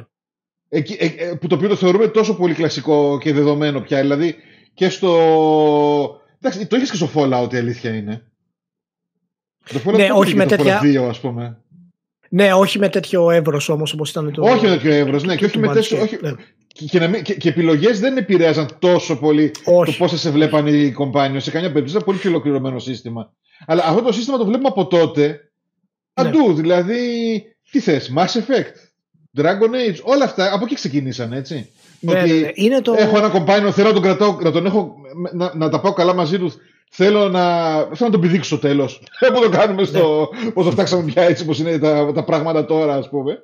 Αλλά όλα αυτά ξεκίνησαν από τον Baldur's Gate. Αλλά Είναι το ίδιο το πραγματικά- Baldur's Gate. Ναι, ναι. Ή- ή- ή- Ήτανε, ήθελα να, να καταλήξω ότι το Baldur's Gate ήταν ε, ουσιαστικά ε, η τελειοποίηση, η κορύφωση των ε, παιχνιδιών της ε, SSI. Ναι. Του, Ε, τα- τα Gold Box τα λεγόμενα. Απλά Ναι, ναι, πήγε- ναι, ναι. Το, κα- πήρα, το κάνανε real time και του δώσαν και ένα story έτσι Και πολύ δυνατό. που είχε, ναι, είχε σημασία και μάλιστα ε, ήταν πολύ σημαντικό το, το, το, το επέλεξα γιατί, ε, γιατί κατάφερε να επαναφέρει στο, στο προσκήνιο φυσικά το license του Dungeons and Dragons σε ένα, σε- Ακριβώς. με έναν Αλλά τρόπο ο με πιο οποίος- ενήλικο, με πιο ενήλικο σενάριο γενικώς. Ναι, ναι. Δεν, Με δεν έναν έπαιζαν τρόπο το οποίο- τότε αυτά. Ναι. Ναι, ναι, δεν το περιμέναμε ας πούμε να το κάνει και να αισθάνεσαι ότι πραγματικά είσαι στον κόσμο του Dungeons and Dragons και έφερε στην ουσία αυτά τα δύο κομμάτια του επιτραπέζιου και του, και του digital πιο κοντά από ποτέ και φυσικά δημιούργησε πάρα πολλές ε, αργότερα επαναστάσεις. Επηρέασε ακόμα και τα virtual tabletop ας πούμε, που έχουν βγαίνουν σήμερα και που εξελίχθηκε. Και μηχανικά βέβαια ναι. είχε πάρα πολλές μικρές λεπτομέρειες, οι οποίες έχουν ισχύσει μέχρι και σήμερα. Ακόμα και η ιδέα του Fog of War στην εξερεύνηση που είχε μέσα στο RPG, παραδείγματος χάρη. Ένα σύστημα που είχε με. ε, που, που, που Αυτό βαζόταν, όμως ας πούμε, υπήρχε στο Fallout νομίζω. Ναι. σε συστικές επι- Ναι, ναι, και, και το Fallout το, το, το, το είχε κάνει. Ε, η- και η, η- το πώς εξελισσόταν το story με βάση των χαρακτήρων και τις επιλογές, το πώς ήταν το reputation system, ας πούμε, που Και μπορούσαν το οι fan παίκτες service. να λεγάνουν. Και ναι, Είχε, ε, είχε φέρει έτσι πολύ. Ναι, για πες, για πες. ναι, ναι και, και, και, και, και όλα αυτά πιστεύω είχε, είχε και επιλογές του πώς επηρεάζει ας πούμε, και τον κόσμο του παιχνιδιού. Δηλαδή, ακόμα και το morality επηρεάζει και τις τιμές των αντικειμένων. Όλες αυτές οι μικρές λεπτομέρειες μας έδωσε τη δυνατότητα, κατά τη γνώμη μου, να πούμε ότι κοίτα να δεις, κάτι τόσο βαθύ όσο το Dungeons and Dragons στο επιτραπέζιο μπορεί να μεταφερθεί στο, στο PC και να το ευχαριστηθούμε ας πούμε αυτό το κομμάτι. Και φυσικά άλλαξε και όλη την ιστορία των ε, μετέπειτα RPGs έτσι, που βασίστηκαν πάνω σε αυτό το κομμάτι. Έβαλε μέσα και, και permadeath ε, Ναι. στο- στο μείγμα. Δηλαδή, ε, θα Απίστευτο, έλεγα ότι ήταν απίστευτο. επηρεασμένο αρκετά, αρκετά και από το XCOM, νομίζω ήταν επηρεασμένο Ναι. το, Ναι. Όχι τόσο το σύστημα, όσο το ότι παιδιά, ε, θα τους δώσουμε μια ιστορία, θα το κάνουμε με ένα κλασικό RPG που μπαίνει στην ταβέρνα, στο πανδοχείο και παίρνεις τις αποστολές σου και τα λοιπά. Dungeons and Dragons, το παιδάκι μου και Power. Αλλά θα, θα το χτίσουμε όλο γύρω από τους companions. Ήταν πολύ ωραία ιδέα αυτή. Ναι. Πολύ Και ωραία ήταν ιδέα. σημαντικό- Και ο διάλογος μετρούσε, επιλογές που έκανες, αποφάσεις σου. Όλες, αλλάζαν όλα, πάρα πολύ όλα, το όλα. τέλο. Α, και επίσης μην ξεχάσουμε ότι είχες πάρα πολλά. εκμεταλλευόταν όλα τα skills. Δηλαδή, αν ήθελες να επενδύσεις στις παγίδες, Ναι. άξιζε τον κόπο να το κάνεις αν ήθελες. Που όλοι βάζαμε σπαθιά και μπορούσε Ναι, να κάνεις- ναι, και μπορούσε να κάνεις- πήγαινες. Άμα Ναι, ήθελες ναι, να ναι. κάνεις μαγείες και τα λοιπά, οκ, να κάνεις, αλλά πρέπει να διαχειρίζεσαι σωστά. Ήταν πολύ έξυπνο. Και το 2 ήταν πολύ καλύτερο σε αυτόν τον τομέα, βέβαια. Ναι, ναι, σαφώς, σαφώς. Και να πούμε ότι μάλιστα δεν, δεν κράτησε πισινή ακόμα και στο multiplayer. Δηλαδή, για να βάλει το multiplayer σε RPG εκείνη την εποχή και να σου δώσει Ναι. την αίσθηση ότι παίζεις πάρτι, ας πούμε, κανονικό, και να σου πει: Κοίτα, να δεις, μπορεί να γίνει και στο PC αυτό το πράγμα, να το ευχαριστηθείς. Ε, οπότε όλα αυτά τα πραγματάκια ε, έχουν βοηθήσει πάρα πολύ και φυσικά εκτόξευσαν την Bioware από εκεί και πέρα που έγινε ας πούμε, μια από τις μεγαλύτερους developer ας πούμε, στην, Ε, βέβαια, στη, ε, στη βέβαια. βιομηχανία. Το, το, το θυμάσαι το Baldur's Gate 6, το είχες παίξει; Το θυμάμαι. Είσαι το- φαν. Βέβαια. Ε, κοίτα, φαν Α, δεν ζήσεις, είμαι. sorry, sorry, ναι. Ε, φαν δεν είμαι. Το έχω παίξει, αλλά λίγες ώρες δεν το τερμάτισα ποτέ. Ναι, ναι. Όπως είπα, ό,τι ακουγόταν εκείνη την εποχή είχα τη δυνατότητα να το παίξω. Οπότε το έβαλα να το δω. Έτσι θυμάμαι ακριβώς τα γραφικά πώς ήταν, τους χαρακτήρες, με όλο αυτό το βάθος που Ναι, είχε. ναι, ναι. Αλλά μου φαινόταν Το τόσο ισομετρικό. τεράστιο όλο αυτό που ποτέ δεν α, ασχολήθηκα για κάτι παραπάνω. Αλλά θυμάμαι όλη εκείνη την Ναι. εποχή όπου υπήρχαν αυτές οι χρονιές που βγαίνανε όλα του είδους τα DD. Ε, Μετά το Baldur's Gate, ε, τα Torment, ας πούμε, κάτι άλλο τέτοια ιστορικά που βγαίναν όλα τα πάνω σε αυτή Ναι, τη φόρμουλα, ναι. ρε παιδί μου, δοσμένα και βασισμένα σε κάποιο άλλο κόσμο, ας πούμε. Και γινόταν χάμος κάθε Φωκίωρα, φορά. τι, τι μπορούμε να περιμένουμε από το Baldur's Gate 3, το οποίο κυκλοφορεί το καλοκαίρι; Κοίτα, το, το, το Divinity το 2 Είναι ήταν- ό,τι πιο κοντά και το... Ακριβώς, Στα ακριβώς. Ε, Ήταν ήδη ό,τι πιο κοντά στον Baldur's πιστεύω. Μάλλον όχι τόσο κοντά. Δεν ήταν, το- δεν ήταν η φιλοσοφία τους τόσο κοντά στον Baldur. Ήταν ε, η ελευθερία που σου έδινε ήταν σοκαριστική. Δηλαδή Ναι. μπορούσες να ακολουθήσει πάρα πολλές ε, τακτικές. Ε, μπορ, άμα α, μπορούσες να ακολουθήσεις μια μικρή λεπτομέρεια που σου δίνει στο σενάριο ή στο, στο στήσιμο του χώρου και αυτό η μικρή λεπτομέρεια σε έβγαζε σε μια καινούργια αποστολή. Μπορεί να τη χάσει κάποιος άλλος που θα παίξει το παιχνίδι. Ή, ε, θυμάμαι ότι ο- επειδή το έχω ξεκινήσει τρει φορές διαφορετικά μηχανήματα, μου έκανε μεγάλη εντύπωση πώς, πόσο διαφορετικό ήταν το πρώτο νησί, ας πούμε, σε αυτό το παιχνίδι. ε, Ισχύει, Αναλόγως ισχύει. πώς το πλησιάζεις. Και νομίζω ότι αυτό θα δούμε. Και στο ένα και στο Divinity 1 το έκανε αυτό. Ξεχνάω τα action τα Divinity, δεν θυμάμαι πώς τα λέγανε κιόλας. ναι, εντάξει. ε, ε, το οποίο ήταν πολύ αυτά μέτρια είναι για πιο- μένα παιχνίδια. Ναι, Αλλά ναι, όταν, ναι. όταν ασχολήθηκε. η- Αχ, πώς σου λένε τους Πολ, Πολωνούς; Πώς λένε την ομάδα, είναι Πολωνοί, πολλά πολύ κάνω λάθος; Όχι, η Larian. Η Λα- Α, τι, Βέλγοι, Βέλγοι είναι αυτοί. Βέλγοι, Βέλγοι. Βέλγοι, ωραία. Ναι, όταν ασχολήθηκαν για πρώτη φορά αυτοί, ήταν, μιμήθηκαν Diablo, έτσι, δεν καμία σχέση. Αλλά όταν πήρανε το. εί- Είπαν να κάνουν ένα RPG τέτοιο σοβαρό, παρόλο που το story τους για μένα ήταν αποτυχημένο, Ήταν. ε, κα- καμία σχέση με το 2. Το, στο 2 δώσανε ρέστα, αλλά Ναι. Ειδικά σχέση, αλλά το, στο πρώτο με λέγω εντάξει, βαριέμαι την ιστορία από τώρα, ας πούμε. Ε, ναι, ναι, ναι, ήταν, και, το δύο, και το δύο ήταν καλό, αλλά οριακό ήταν και αυτό. Ήταν, δηλαδή... ε, ναι. εντάξει. Αλλά πραγματικά αλλά... ήταν, η ελευθερία που σου έδινε ήταν τρομερή και το, στο, και το, και το, και το combat system. Και πιστεύω ότι αυτό θα δούμε τώρα. Ελπίζω να δούμε ιστορία επίπεδου Baldur's τώρα. Πιστεύεις ότι, ότι, ότι, ότι η, πέμπτη, η πέμπτη έκδοση ταιριάζει στο στυλ της Larian στο πώς έκανε τα Divinity. Γιατί είναι, είναι σίγουρα από τις πιο έτσι, sandbox ας πούμε, εκδόσεις του, του, του Dungeons Dragons και, και πιο mainstream. Πιστεύεις ότι ταιριάζει ας πούμε, στο, στο στυλ του gameplay που θα μας δώσουν. Στο, γιατί όχι; Στο δεν, έχω, δεν έχω άποψη αυτό. Γιατί εγώ είμαι γενικά με τις άποψη ότι τα, τα systems στα RPG και στα pen and paper είναι πολύ δευτερεύοντα. Δηλαδή, θυμάμαι ότι πάντα ναι. το καλύτερα, οι καλύτερε εμπειρίε που είχαμε πάντα με RPG ήταν όταν κάποια στιγμή έκλεισε το βιβλίο. Έτσι. Έχω σχεδιάσει καλά. Θα, θα κάθομαι να κοιτάω τώρα αν υπάρχει στον πίνακα η πιθανότητα τάδε. Α, εντάξει. Ναι. Τα συστήματα για μένα ήταν πάντα ε, δευτερεύοντα. Ωραία. Ε, λοιπόν, να πω. Ε, ναι. για να δούμε, να δούμε. Λοιπόν, προχωράμε, πάμε στο τελευταίο μας τίτλο, ο οποίος είναι το Diablo. Το Diablo ε, το κυκλοφόρησε το 1000. Ένας μικρός τιτλάκος κυκλοφόρησε το 1997 και αυτός λοιπόν από, τη, από την Blizzard και ξεκίνησε πάρα πολλά και διάφορα πράγματα τα οποία επηρέασαν μια, τη βιομηχανία σε μεγάλο βαθμό. Ε, δημιούργησε την ιδέα του συμμετρικού action RPG έτσι όπως την ξέρουμε στις μετέπειτα εποχές. Δημιούργησε την ιδέα του ε, του loot, ε, έκανε ας πούμε το, το refresh στα dungeons, το refresh στα quest, ήταν δηλαδή πάρα πολλά πράγματα τα οποία έκανε το, το Diablo ε, πολύ σημαντικό και επηρέασε και το design πάρα πολύ ακόμα και σε, σε παιχνίδια τα οποία δεν, δεν είναι στην ουσία action RPG ισομετρικά αυτό το επίπεδο. Ναι, Ποια ναι, πιστεύεις είναι τα πιο σημαντικά του κομμάτια Φωκιώνα. Α σου πω. Και... Πρώτα, ναι. α, ας ξεκινήσω πάλι με ένα ανέκδοτο. Ναι. Όταν το πρωτογόρασα αυτό το παιχνίδι, ήμουν πολύ, ήμουν πολύ βυθισμένος στο PC gaming γενικώς. Ναι. Αλλά επίσης ήμουν και πάρα πολύ traditionalist στα RPG. Γούσταρα πάρα πολύ RPG, αλλά ήθελα να έχουν story, να έχουν τακτικές, δηλαδή ναι, τέτοια ναι, ναι. πράγματα. Έλειωνα τα gold box, όλα τα gold box και τα τέτοια. Οπότε βγήκε το Diablo και άκουγα τον κόσμο να λέει: Πω, πω τι παιχνιδάρα, τι τέτοιο.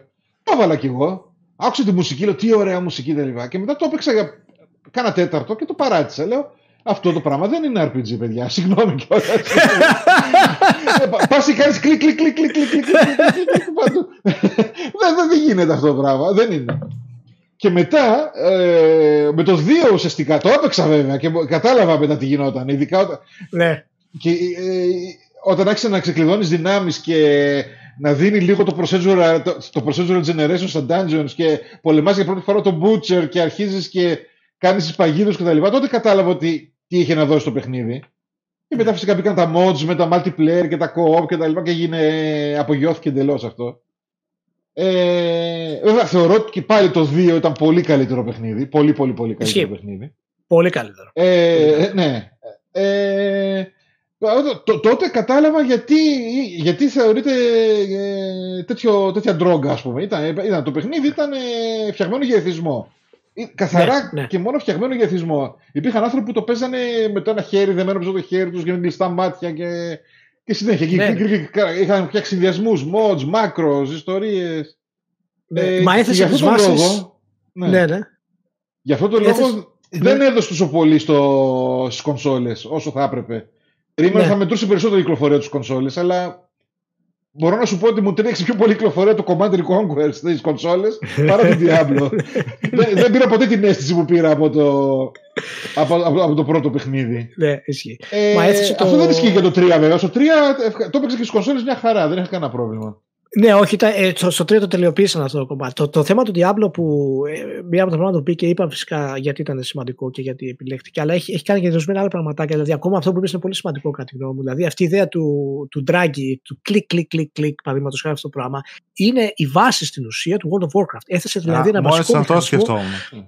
Το οποίο έχτισε ναι. το World of Warcraft για να ναι. γίνει αυτό που έγινε και ξεκίνησε στην ουσία εκεί. Και το δεύτερο αυτό, κομμάτι, ναι, ναι. το βασικό πάρα πολύ, ήταν ότι το, το Diablo το, το πρώτο δημιούργησε το Battle.net. Δηλαδή ήταν δεμένο στην ουσία μερικές μέρες αργότερα από την κυκλοφορία του Diablo, δημιούργησε το Battle και έτσι έκανε το co-op gameplay αλλά και το competitive gameplay, ας πούμε, για πρώτη φορά δεν είχε ξαναγίνει μέχρι τότε. Μέσα στο παιχνίδι, αντί να πηγαίνει σε άλλη υπηρεσία για να συνδέεσαι. Αυτό ήταν μια πολύ σημαντική στιγμή που φυσικά Ε, βέβαια, πάρα πολλέ βέβαια. εταιρείε μετά το, το αντέγραψαν και το θυμάμαι τον Batman Ακριβώς. και εγώ προσωπικά. Είχα φοβερή αίσθηση το να είμαι μέσα στο παιχνίδι και να επικοινωνώ με κάποιον. Εγώ δεν χρειάζεται να κάνω κάτι, κάτι άλλο, να, να μην πάω πουθενά άλλου. Να είμαι Ναι, ναι, πραγματικά ναι, ναι. εκεί πέρα. Το έκανε πάρα Ε, πολύ Ουσιαστικά απλό αυτή ήταν αυτό το κομμάτι. η συνεισφορά του. Πια- Δηλαδή, πέρα από το Ναι. ότι έφτιαξε για πρώτη φορά το action RPG κτλ., ήταν, η συνεισφορά του ήταν εκεί, στο multiplayer, στο... και, και όντως, όντως έδωσε.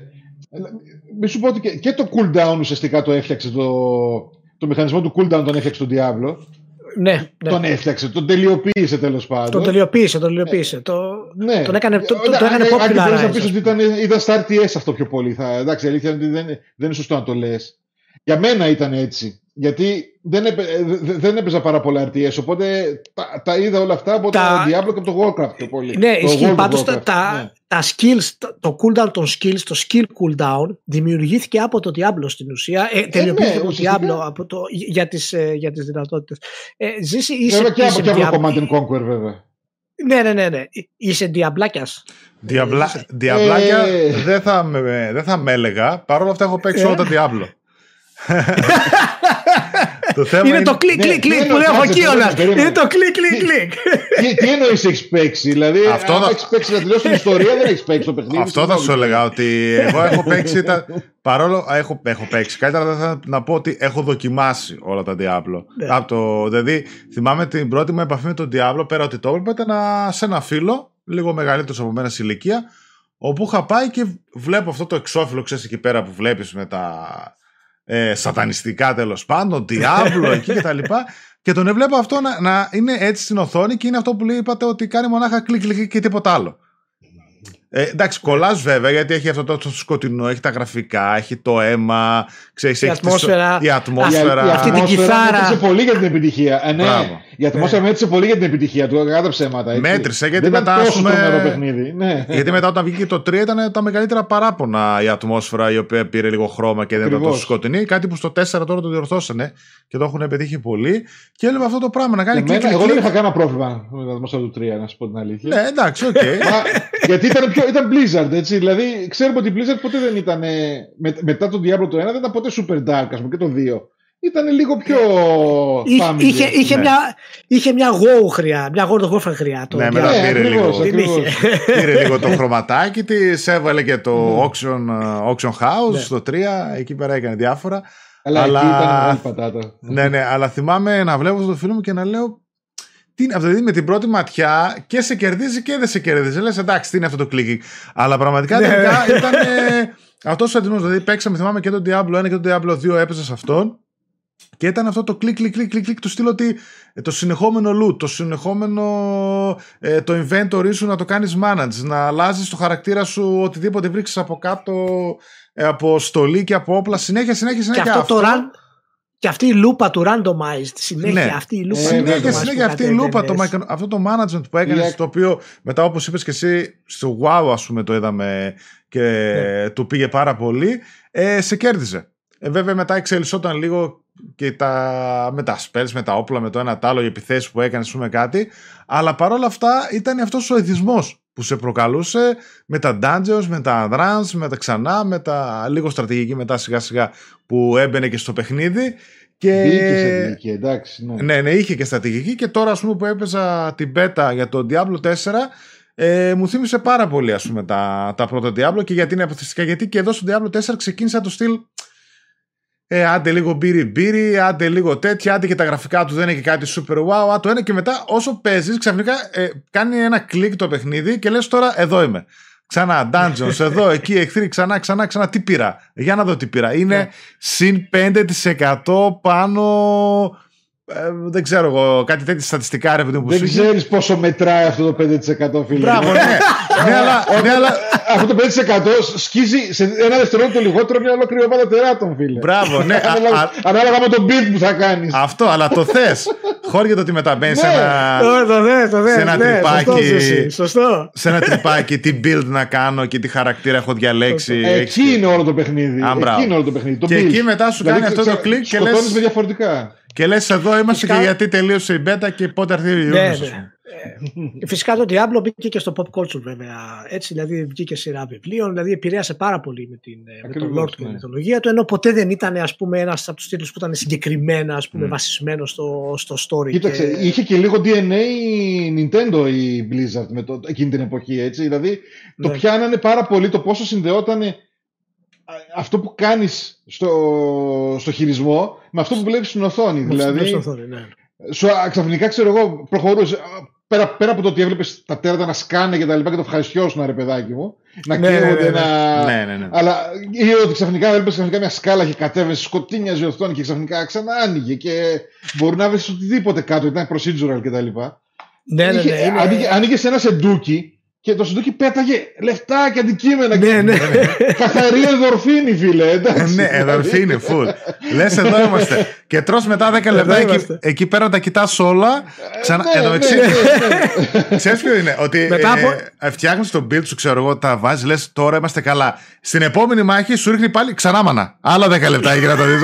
Ξανά μανα, ξανά μανα. Μα, Κύριε το μα παιχνίδι... θέλεις τον ήχο. Ναι, Θες ναι. να ακούσεις τον ήχο. Εγώ ακόμα θυμάμαι τον ήχο από το χρυσάφι να βγαίνει από το σεντούκι. Ναι, Ναι, ναι. ναι, Αυτό ναι, το πράγμα, τι λέμε τώρα. αυτό θέλεις, δεν υπάρχει.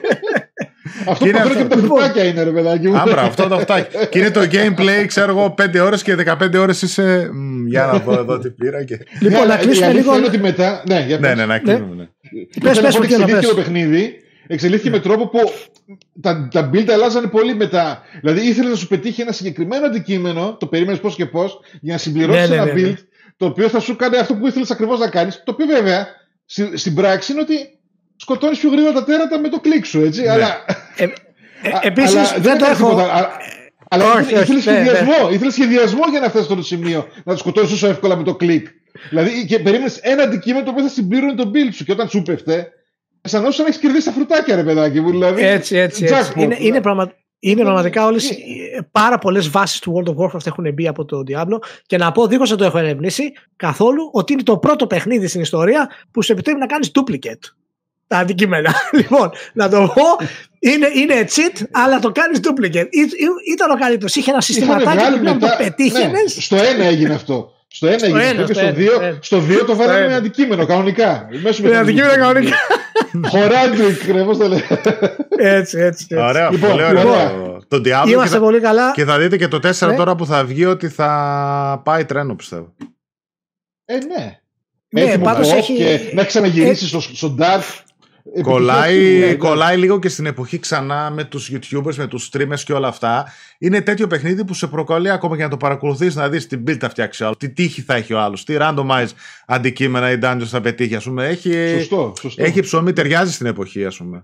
Οδηγεί, τώρα Λοιπόν. θα γίνουν walkthroughs. Ε, καλά, χαμός Αλλά θα μα- γίνει. μετά από όλα αυτά αλλάζουν με κάθε update που βγάζουν. Μπράβο, ναι. Αλλάζουν και τα builds που είναι optimal. Δεν είναι Ναι, τυχαίο. μα Κάθε δεν- σεζόν μετά που θα αρχίσουν, θα Αυτό- αρχίσουν σεζόν μετά. Έχουν. Θα αλλάζουν πάλι τα build και θα μπουν άλλα αντικείμενα και θα ξαναρχίσει από την αρχή αυτός ο κύκλος. Και έτσι είναι αυτό το πράγμα. Ναι, έχουν τώρα και τα. Δεν είναι αυτό. Έχεις βάλει πλέον και, και PvP και έως 16 παίχτε και world bosses και τα έχουν κάνει πλέον. Δεν είναι. Πάει να. Ναι, ναι, ναι. Φοβερό, φοβερό. Λοιπόν, αλλά φτάσαμε, ακόμα και τότε. φτάσαμε ήταν- στο τέλος. Μμμ. Φτάσαμε στο Φτάσαμε στο ηρωικό τέλος. τέλος. Φτάσαμε στο ηρωικό τέλος. Φωκείο, να ευχαριστώ πάρα πολύ για τον χρόνο σου. Να είσαι καλά. Εγώ ευχαριστώ, παιδιά. Χαίρομαι πολύ που κλείσαμε, ήμασταν. κλείσαμε με τον καλύτερο τρόπο. Ο Φωκείο Χαροκόπος είναι εγγύηση για πληροφορίες και για, και για διασκέδαση. Είναι, είναι, είναι συνδυασμός, δεν υπάρχει καλύτερος.